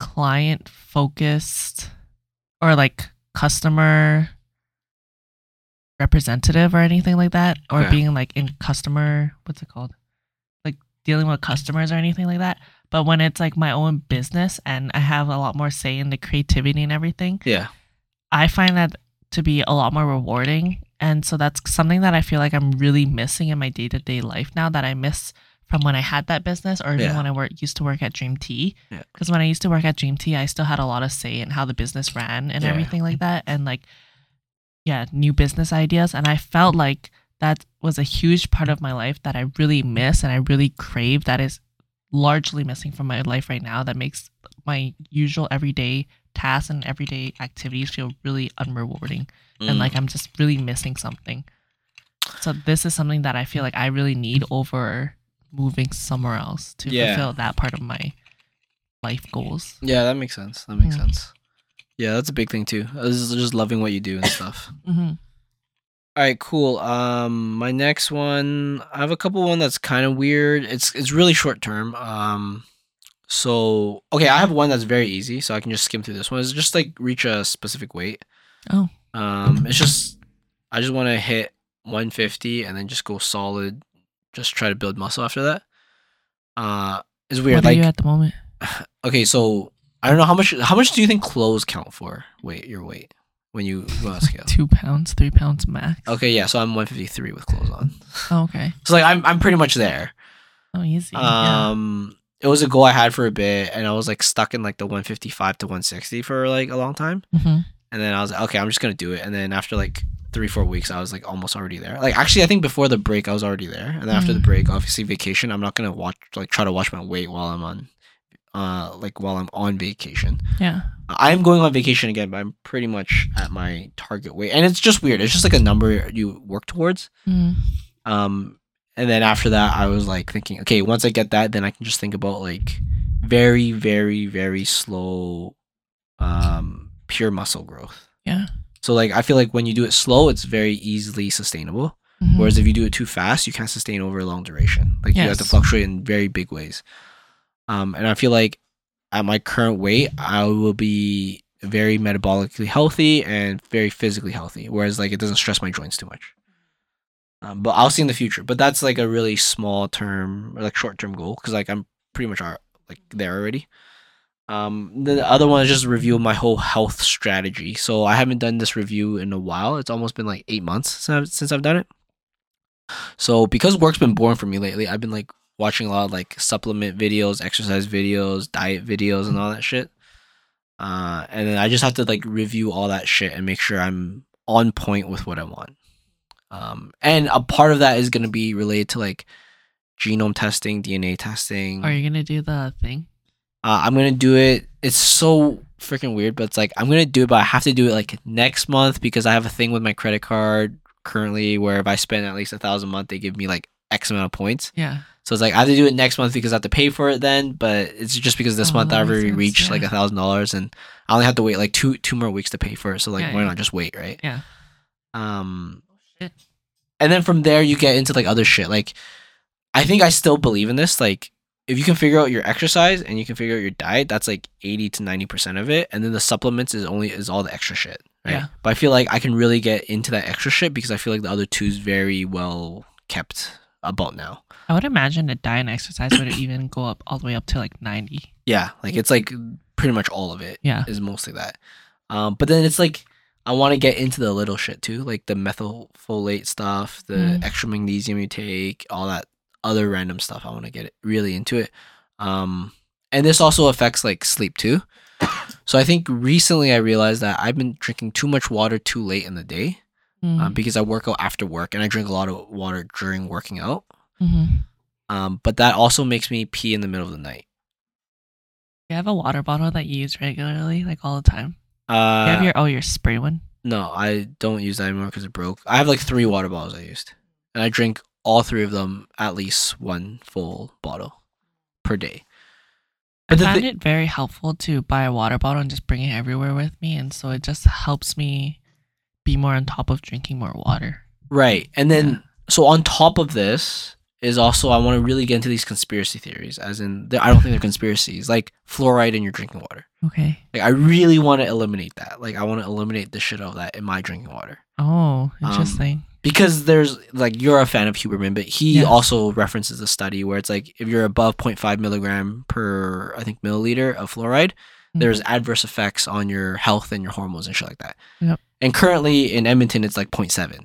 hmm So it's like I need to find ways and strategies in my entire life to like get rid of all this shit, Oh, right? And so like it's, it's like when I say review health, it's not just the exercise and diet, but I really want to go deep dive into like the genome, the DNA, the proper supplementation, the fluoride, the vegetable oil. Um, the like, and that gets into diet, like the actual foods I'm eating, and like try to get as healthy in that department too. And then for exercise, it gets into the cardio thing. I think as lifters, we've always like kind of shunned cardio, but I think we're wrong. I think we're legitimately wrong. Um, and my mind's have my mind have been changed, and I think, and it goes back to something that Peter Attia has talked about. He said like one of the clear markers for people who live the longest is their VO2 max, yes. and it's just clearly there. Oh. And to become a better at VO2 max, you cannot just lift. There's no way pure lifters can have a better VO2 max than um, these other ultra athletes, like ultra marathon runners and shit like that. Mm. And having a higher VO2 max will also decrease your resting heart rate, which is also good for your health, right? Yes. So I was like, okay, I really gotta like figure out my routine. I feel like I'm I'm already kind of there. I've already incorporated cardio like since like August, uh, and I've incorporated like significantly. Like it's almost fifty percent of what I do now. Like fifty percent of what I do is lifting, and fifty percent of what I do is is pure car, car pure cardio, right? hmm So I feel like I'm almost there. I just need to get my facts straight and develop my plan a little bit better. To just readjust your routine. Yes, I feel like I'm very close. Like I've already noticed the whole fluoride thing was a thing. I've already done the vegetable oil. Like I only use avocado oil to cook now. You already started the fluoride thing, Uh, I mean, so at home we have a reverse osmosis system for our drinking water, right? and then down here I have a shittier filter, which I'm gonna try to upgrade What or about change. showering? That doesn't matter. To it's drinking water. Oh, okay. It's not I don't think uh it permeates through your skin. no, uh, no. No, it's it's purely consumption. Okay. Yeah. Um so like I, I already know those things. I'm already working towards those, but I want to like go all in and like really figure it out. And I feel like it's hard if you were younger to do this, to be honest. Because you have to pay for some of this shit. You have less Like- control in your environment. No, uh, yeah, yeah, but some of this stuff is going to be more expensive. Mhm. Like this DNA testing thing. Uh I feel like is such a underrated thing. Because you pay for it once in your life and it can literally change your life. Like the correct genome testing for specific biomarkers and shit like that. Like I feel like it's understated too much. Because if you think about it, you you know, you said you have investment property, you have a car and stuff. You you pay car payments, you pay house payments and stuff like that, right? But this body is like the only one you'll have for the rest of your life. Right. So like you should put in that money. Like that money is well worth it. Yeah. Um so yeah, I'm very excited to do that because I've always wanted to optimize myself. And I Mhm. know a lot of the things you do um a lot of things I'm looking to do is inadvertently going to help with mood and like emo- like hormones and all that shit and it's just going to make you a happier person too hmm like it's weird because I, I already feel like I'm at, at such a high average in terms of happiness. I'm just thinking like, wow, this could potentially even make me even higher, which is weird to me because I'm already at such a high average. You know what could actually bring it even higher? Cold plunges. Yes. Yeah i mean, I I, I want to do that. I just need a way more sustainable way of doing it, right? And that might be in core, and that might be like building something. Like if I build like a tub outside, uh, at least in the winter. Like it's weird because in the winter you actually have to heat it up because if not it'll freeze. Yeah. And then in the summer you actually have to put something in to cool it down, right? Right. Um, but if it also if it's not sustainable, I won't do it. Like just Right. naturally, like most people, if it's not sustainable, they'll stop doing it, right? Right. Which is why a lot of people flake on their diet and stuff because it's not like a, a sustainable thing, right? Mm. So yeah, I want to do all these things, but I have to for sure think first how do I make it sustainable, and may- maybe sustainable is key. potentially the most sustainable is just cold showers at first, right? Mm. Um, but I just have to figure that out for myself. Yeah, that's big. I, I know for sure the cold plunge is one. I've done the other half of it is the the hot part, Yeah. the sauna and stuff like that, heat shock proteins and things like that. But yeah, Like co- cold showers is definitely a lot more easier to adapt and adapt and bring into your routine than cold plunges. Yeah, yeah. Like cost wise, it's way easier. Like it's literally the cost wise. It's not Yeah. um like if it's important to me, I think people know I'm responsible en- enough to always find a way to do it. Um, but it has to be sustainable for sure. But yeah, so that's I just have to do a full health review for this year. Like this Mhm. year is gonna be all about that shit. Uh, hopefully it doesn't suffer any parts of my career wise, hmm um, because that is what is fueling my health drive. But yeah, you have another New Year's resolution. Uh, I have a small one. Okay. And the small one, I hope to fix it within this month, and it's just my sleeping schedule. Mm. Maybe it's because of the holidays, but within the last two months, I feel like my sleeping, my sleeping schedule has been so bad. Like I've been sleeping at two or three a.m. again, and then waking up at seven. And Yeah, that's then pretty bad. I'll like take a nap in the middle of the day, and I don't like taking naps in the middle of the day because I feel like like I usually take a while to fall asleep, and so it just feels like kind of a waste of time when I take a nap in the middle of the day Mm. and then I do have t- times when like like the last week I've been getting myself to sleep at one, which is better than two or three, or like like two weeks ago I've been sleeping. I was sleeping regularly at four, Oh wow. and it was just so bad. So I hope within the next two weeks I'll just get it back down to sleeping around like eleven. Have you ever thought of supplementation for sleeping? No, I don't want to. Like I feel like melatonin. No, things no, like that. not melatonin, but like magnesium threonate is pretty good. I take magnesium every day already. But magnesium threonate specifically is very good Oh. for sleep. Um, there's some stuff you can take. Uh, I want to. I I like to think that it's more so like my routine or lack thereof a routine at night, and discipline at night. Like I usually just go to bed when I'm like done right. being awake, and then I feel like I just need to be a little bit more disciplined with that and have a little bit more of a routine again. Like I used to read most of the time before I go to sleep too, Yeah. but I've stopped and I've altered more to like playing with Lumi or going on my phone or just doing chores and hanging out until I'm just tired. I feel like I just need to be more disciplined to get to get back into it. Uh, I think I'm also a big proponent of like doing it naturally, Mhm. but I'm not against like taking something that is Mhm. natural. So like, I have pills here, ashwagandha. Apparently, that's pretty good for it too. I got. you notice anything from taking ashwagandha? I haven't started the whole routine. Uh, so the other thing is like, when I take any of these, what I want to say is like for fun supplements, uh, is because the big thing for me is that if you don't get your blood panel or DNA shit in order, all this stuff is just fluff, in my opinion. Um, like it's just whatever. It's just like you're self experimenting. Yeah. Uh, I haven't taken it because I've been taking cordyceps and I want to do one thing at a time to see if there's any effects Mhm. without I don't want like confounding data. Um, so I've been I want to finish my bottle of cordyceps and then I'll go into ashwagandha and then I want to try some other shit too, right? But at the same time, all of this is just for fun because until I do my whole DNA thing, until I do the whole blood panel thing, none of this actually matters. Like this is all literally just making my pee more expensive. That's it, right? Because like you don't actually know, right? Mhm. Like I could be perfectly good in this one biomarker and shit in something else, and I'm just not taking that, right? Yeah. Uh, but no, I think I think there's some good stuff. Like I think Hu- Hu- Huberman talked about some good stuff for sleep. Like magnesium threonate is for sure one he always promotes. Uh, theanine's a good one. I feel like I take so many supplements already. I just don't really want to add more to my stack. Uh, I see. Um, I agree, but Like I took out glucosamine a few Yeah. months ago because I'm like, oh, I feel like I don't need it, and I haven't really noticed anything lacking yeah, or like my joints or anything hurting more yeah, yeah, since yeah. I stopped. So I'm like, okay, I feel like that was a good choice to stop. And then something that I want to add is L-tyrosine yes, because apparently it also helps you focus and maintain certain neural modulators. Yeah. So that's something that I want to try in a year too. so all of these things i'm also trying to be way more um strategical and tactical about it Mhm. uh so i'm actually like going on sites and figure out so like okay here's the weird thing the fda will do all these quality testing for drugs but not for supplements because supplements do not fall under this category therefore when they say you're getting 200 milligrams of something who's testing that other than the manufacturer Mhm. uh, almost no one Mhm. is the answer.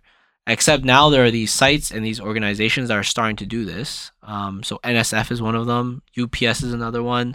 Um, Consumer Lab is one, but you have to pay for it. It's a for-profit one, Mhm. and they will actually third-party test the stuff. Hmm. So not only like my whole review health goal is not only am I gonna do this, I'm actually gonna find the right supplements that are properly tested now.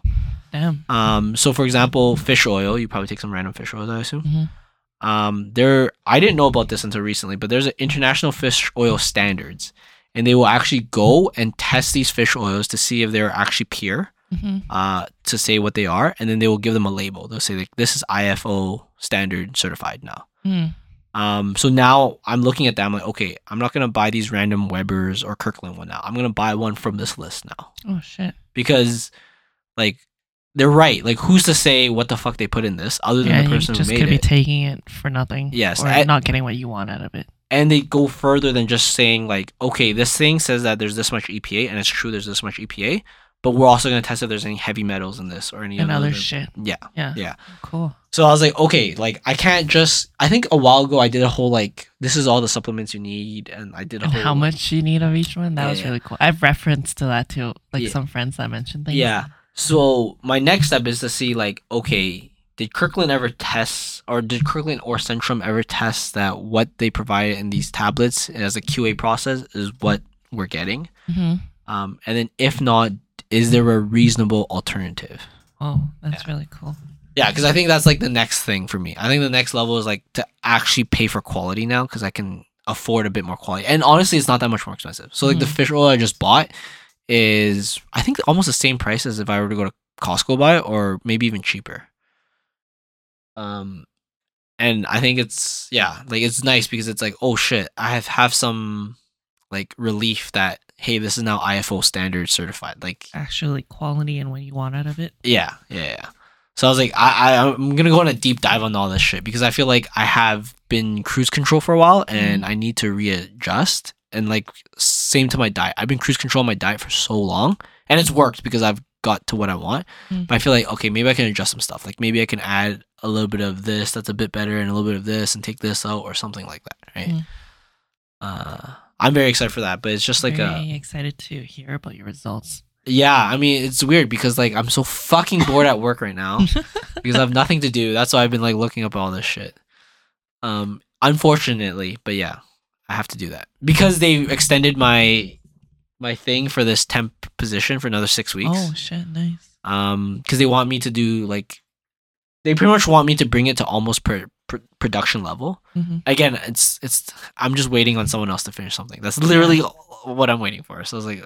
Like my boss knows it too. He's like, "Well, you gotta wait two more weeks." I was like, "Hey, dude, you guys are paying me, so Mm. it's coming out of you guys' um whatever budget, right? So, but yeah, so I'm very intrigued about that. It's gonna be a lot of like going through. There's like specific people I trust. Mhm. So like Huberman, Peter Attia, like these guys I trust. So like I'll go through their research, but I'll also go through my own checking of the standards and shit. Right. Yeah, because for the most part, like Rhonda Patrick, Peter Attia, Huberman, I trust all those people, and I'll probably take what they say as facts, but also whatever they suggest is usually like U.S. market only. Right. So yeah. I have to find like what's the Canadian alternative of what they say, and also what they say is for them, right? So for example, Attia takes methylfolate, but if I don't have like the motherfucker gene, like the MTHFR gene, yeah. then I don't need methylfolate. Like I can process folic acid, right? And it's about 50%. About half the people can and half the people can't, Mhm. right? So why take something if you don't need it, right? Uh, so I have to go through the whole like DNA thing. And unfortunately here, it's harder to get like the blood panels and shit here. So I have to like, I don't know, I have to see if I can talk to my doctor and be like, hey, can you just check off every box on this Right. page? Just check for everything. Yeah, I wanted to ask for that before too. Yeah. I'm, I- I'm kind of hesitant because I'm not sure if like he's allowed to or anything like that. Mm. because usually they don't if there's no reason to. Yeah, you have to right. have a reason to. Um, but at least I can ask like, hey, can I check for these specific things? And if he says no, I'll be like, can you recommend anywhere I can go to check for this stuff? Mhm. Because it's purely a performance enhancing thing. Like, I, it's not for health at this point. It's more of like health performance. Maxmin Yeah, exactly. your health. Yeah, so that's kind of I don't know all the goals I really had. Mm. I think I should make one for something related to like relationships and friendships. Not the same friendship one I did last year, but I I'm I haven't thought about it too much yet. Like I should think of something. yeah. Um, especially the relationship part too, because like I've been with Joyce for like five years now. hmm Um, but I don't know, like I don't want to try to fix something that's fine. So it is what it is. Um, but yeah, I think I should think about that a bit more. I feel like sometimes I don't value it enough, uh, Mhm. like my friendships and the relationship. So maybe I should put one in. Um, but I haven't thought about it in the last like two weeks about it. How about you? Is there any one that you're gonna think of adding? Um. But you're not sure yet. So guys, this isn't like official resolution. It's like we're thinking about it. Yeah, so I do want to be more. I feel like I'm pretty solid, not solid, but I feel like I could be better with my diet in some ways because I could have a more lean physique. But the reasons why I like fall off, most not fall off, but my the reasons why I give myself a little bit more lenience is because I really like eating dessert and sweet things. And I feel like I could be more strict with that going forward because it's can be really easy for me to just not eat dessert at the end of the day mm. and to like stick within my macros and not go that overboard or like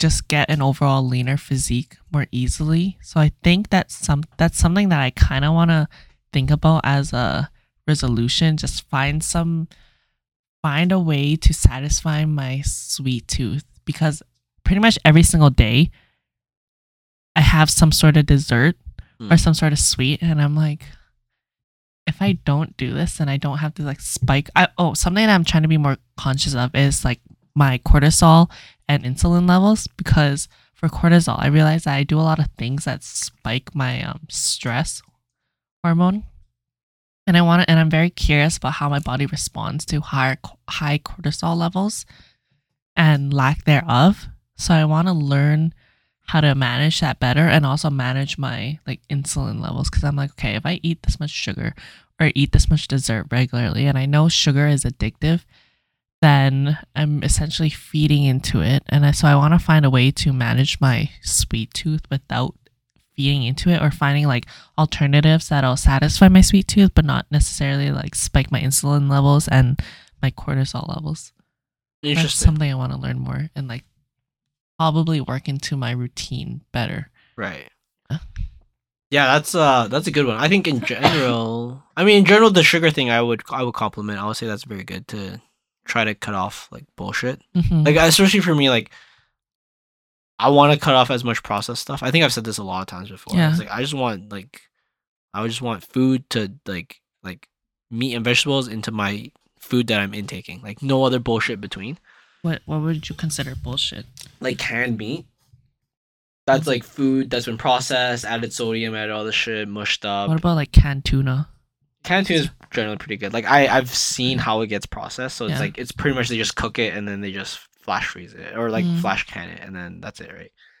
Um, but even then, like I'd rather have like a frozen tuna, like a piece of frozen tuna or a piece of frozen salmon into cooking it into a food, right? Yes. Um, I feel like I'm pretty good in terms of eating whole foods all the time. Yeah, I mean the only processed I is I think I've said this before is my protein shake is processed. I even go to protein shakes too Yeah, most no, of the time. I do protein shakes, and I think it's just a very easy way to get more protein. Hmm. And I don't know, like I feel like it's not that bad. I don't think it's bad at all. Um, and then yogurt. The yogurt I eat is uh slightly processed. How so? I don't know. It's just it's not Not Greek yogurt. it's not Greek yogurt, but it's higher fat, which is what I wanted. But it's not Greek yogurt. Mm. Um, Is it like the flavored yogurts? yeah, yeah, yeah. Mm. Yeah, it's Astro Balkan yogurt, and it's uh, higher fat. Like I, it was so annoying. Like there's no yogurt out there that has high fat. There's high fat Greek yogurt. There's like a seven or ten percent or twelve percent one. Um, so what I've seen is that it's not like it's very rare. Like if you if I go to superstore to find and I went through the whole shelf of all the yogurts they have, maybe one other one will be similar to Balkan, but like Yeah. double the price. Oh yeah. So I was like, okay, there's no fucking point, right? Like, Someone I know used to always go for at least seven percent milk fat for Greek yogurt all the time. Like you mean like seven grams of fat in the thing, or seven percent? How would that work? I guess percent per because they don't put the percent on there. They put Mm, percent of daily intake.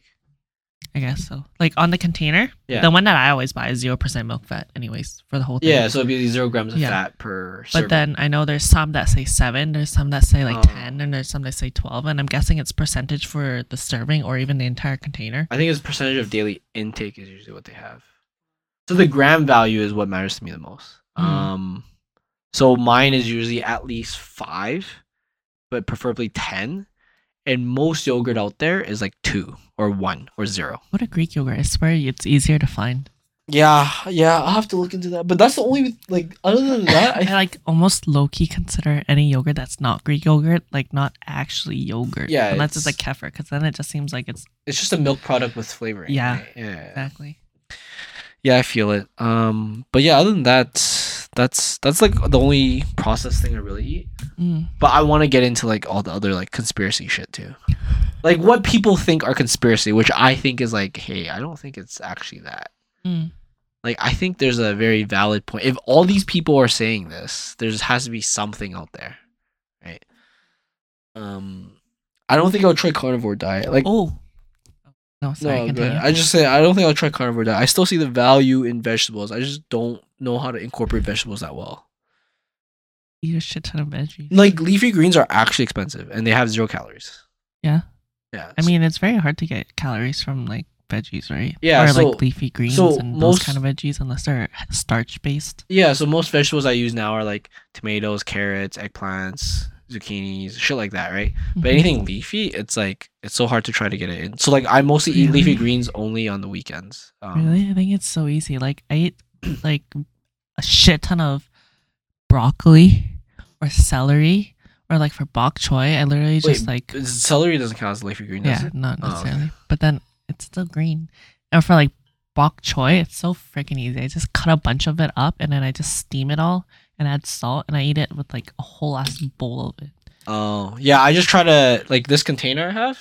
Just every day I eat one of this. hmm Um, and it's split into two. Oh, not bad. Yeah, I actually feel like I'm actually eating too little protein, even though I eat like 400 grams of meat. Damn. Um, I think I need like a little bit more. I need a little bit of boost, even more. Or for bok choy, you can just like cut it up and then boil it with bone broth, and it just tastes so fucking good, and it's so healthy. You just eat a fuck ton of it. So what I usually do now is I'll either have like cut up beef or ground beef, and then I'll just cook the vegetable in it. Mm. Um, sometimes I use bok choy. Mostly, it's like the easy ones are bell pepper, carrots, celery. Those are the Mhm. easiest ones to use. Um, but other than that, I don't eat uh, much other vegetable. Do you like eating tomatoes raw? Um, very few. Oh. There are some, but very few. What about Roma tomatoes? Uh, yeah, I like I like eating that, but I like it cooked more than Hmm. I like it raw. But anyways, you were saying I was gonna talking about carnivore, and you're Oh, something I want to do. It goes within skincare, so I want to try to get some more skincare devices and test them out this year. So my sister, she actually like she buys a f- quite a few devices, and so it feels like I don't need to buy it because like we live in the same place, so there's no point in me also buying it. But she bought this ultrasonic device where it sends in it sends ultrasonic waves to your skin right. so it helps your skincare permeate through the different layers of your skin a lot, a lot more deeper. And so that wa- so that's something that I've been trying to use. I only started using in the last week. And then something that I also want to try is a red light device. yeah, that's a big one I want Yeah. too. Red light That- therapy for yeah, like light eyes and all that stuff too. Something I want to try red light therapy. And also think it's called a plasma wand and that's supposed to stimulate like your collagen and stimulate your hair follicles and things like that for like your head or your skin and that's another device I want to try this year. Nice. Yeah, the red light therapy is part of my thing that I want to get. Um, do you think using too much products has a downfall? I think you can really congest your routine and it can be just like too much and kind of stupid if you have like too many supplements or too many devices I use regularly. But I think it can be fun if you see benefits from it.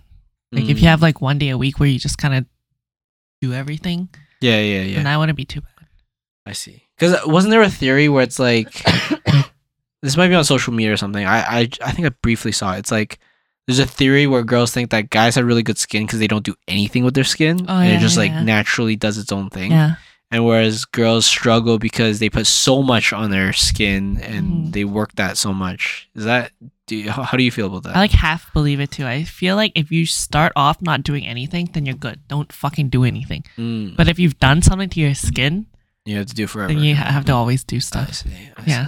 Because I remember when I was younger, there was this one time when I act- noticed my first, my very, very first pore and blackhead on my nose. And I remember my mom telling me, like, don't extract that, don't touch it. If you touch it, it's just going to get more. And I'm not sure if there's any, like, Right. viability behind that, but I obviously touched it because I like fucking with my face a lot and my skin a lot. And now, like, I have to always, like, do stuff. Oh. But I'm like, oh, what if I like never touched it? Maybe I would have gone a different route and I would naturally have like amazing skin without having to do anything. Yeah, that's what I think. I think I got baited by my sister. I think at a like when I was a teenager. I mean, she was being a good sister. She's like, you gotta do these skin stuff so you look Mhm. nicer. So then you know you're more attractive to girls and stuff, right? Yeah. She was just being a good sister, but it's like maybe that.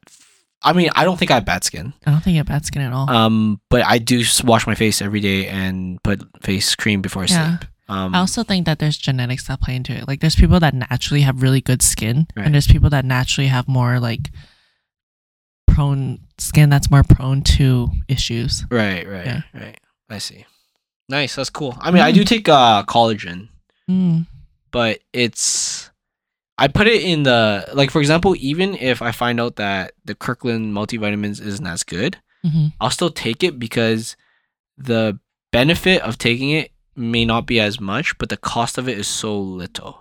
Oh yeah. yeah. And that's the same with collagen. The cost is so insignificant and the Yeah. benefit might or might not be there, but why not do it because the cost is so little. Yeah, without any risk, and it's extra protein. Yeah, it's literally an extra 10 grams of protein, Yeah. which is nice. All right, cool. That's all our resolutions this year. Um, I guess we might have to listen back or put this on the list. I might. I'm now that I have my Notion set up, I might just like put this on a list on my Notion so I Mhm. can track it for the year. Um, I know there's the big ones we both talked about. I know the big one. I'm very daunting for me, but we'll figure it out and we'll keep you guys updated. Mhm. Um, if it all works out next year, this time we won't be doing podcasts because I won't be here. I'll be very sad. But it will be very happy because you guys will know I made it.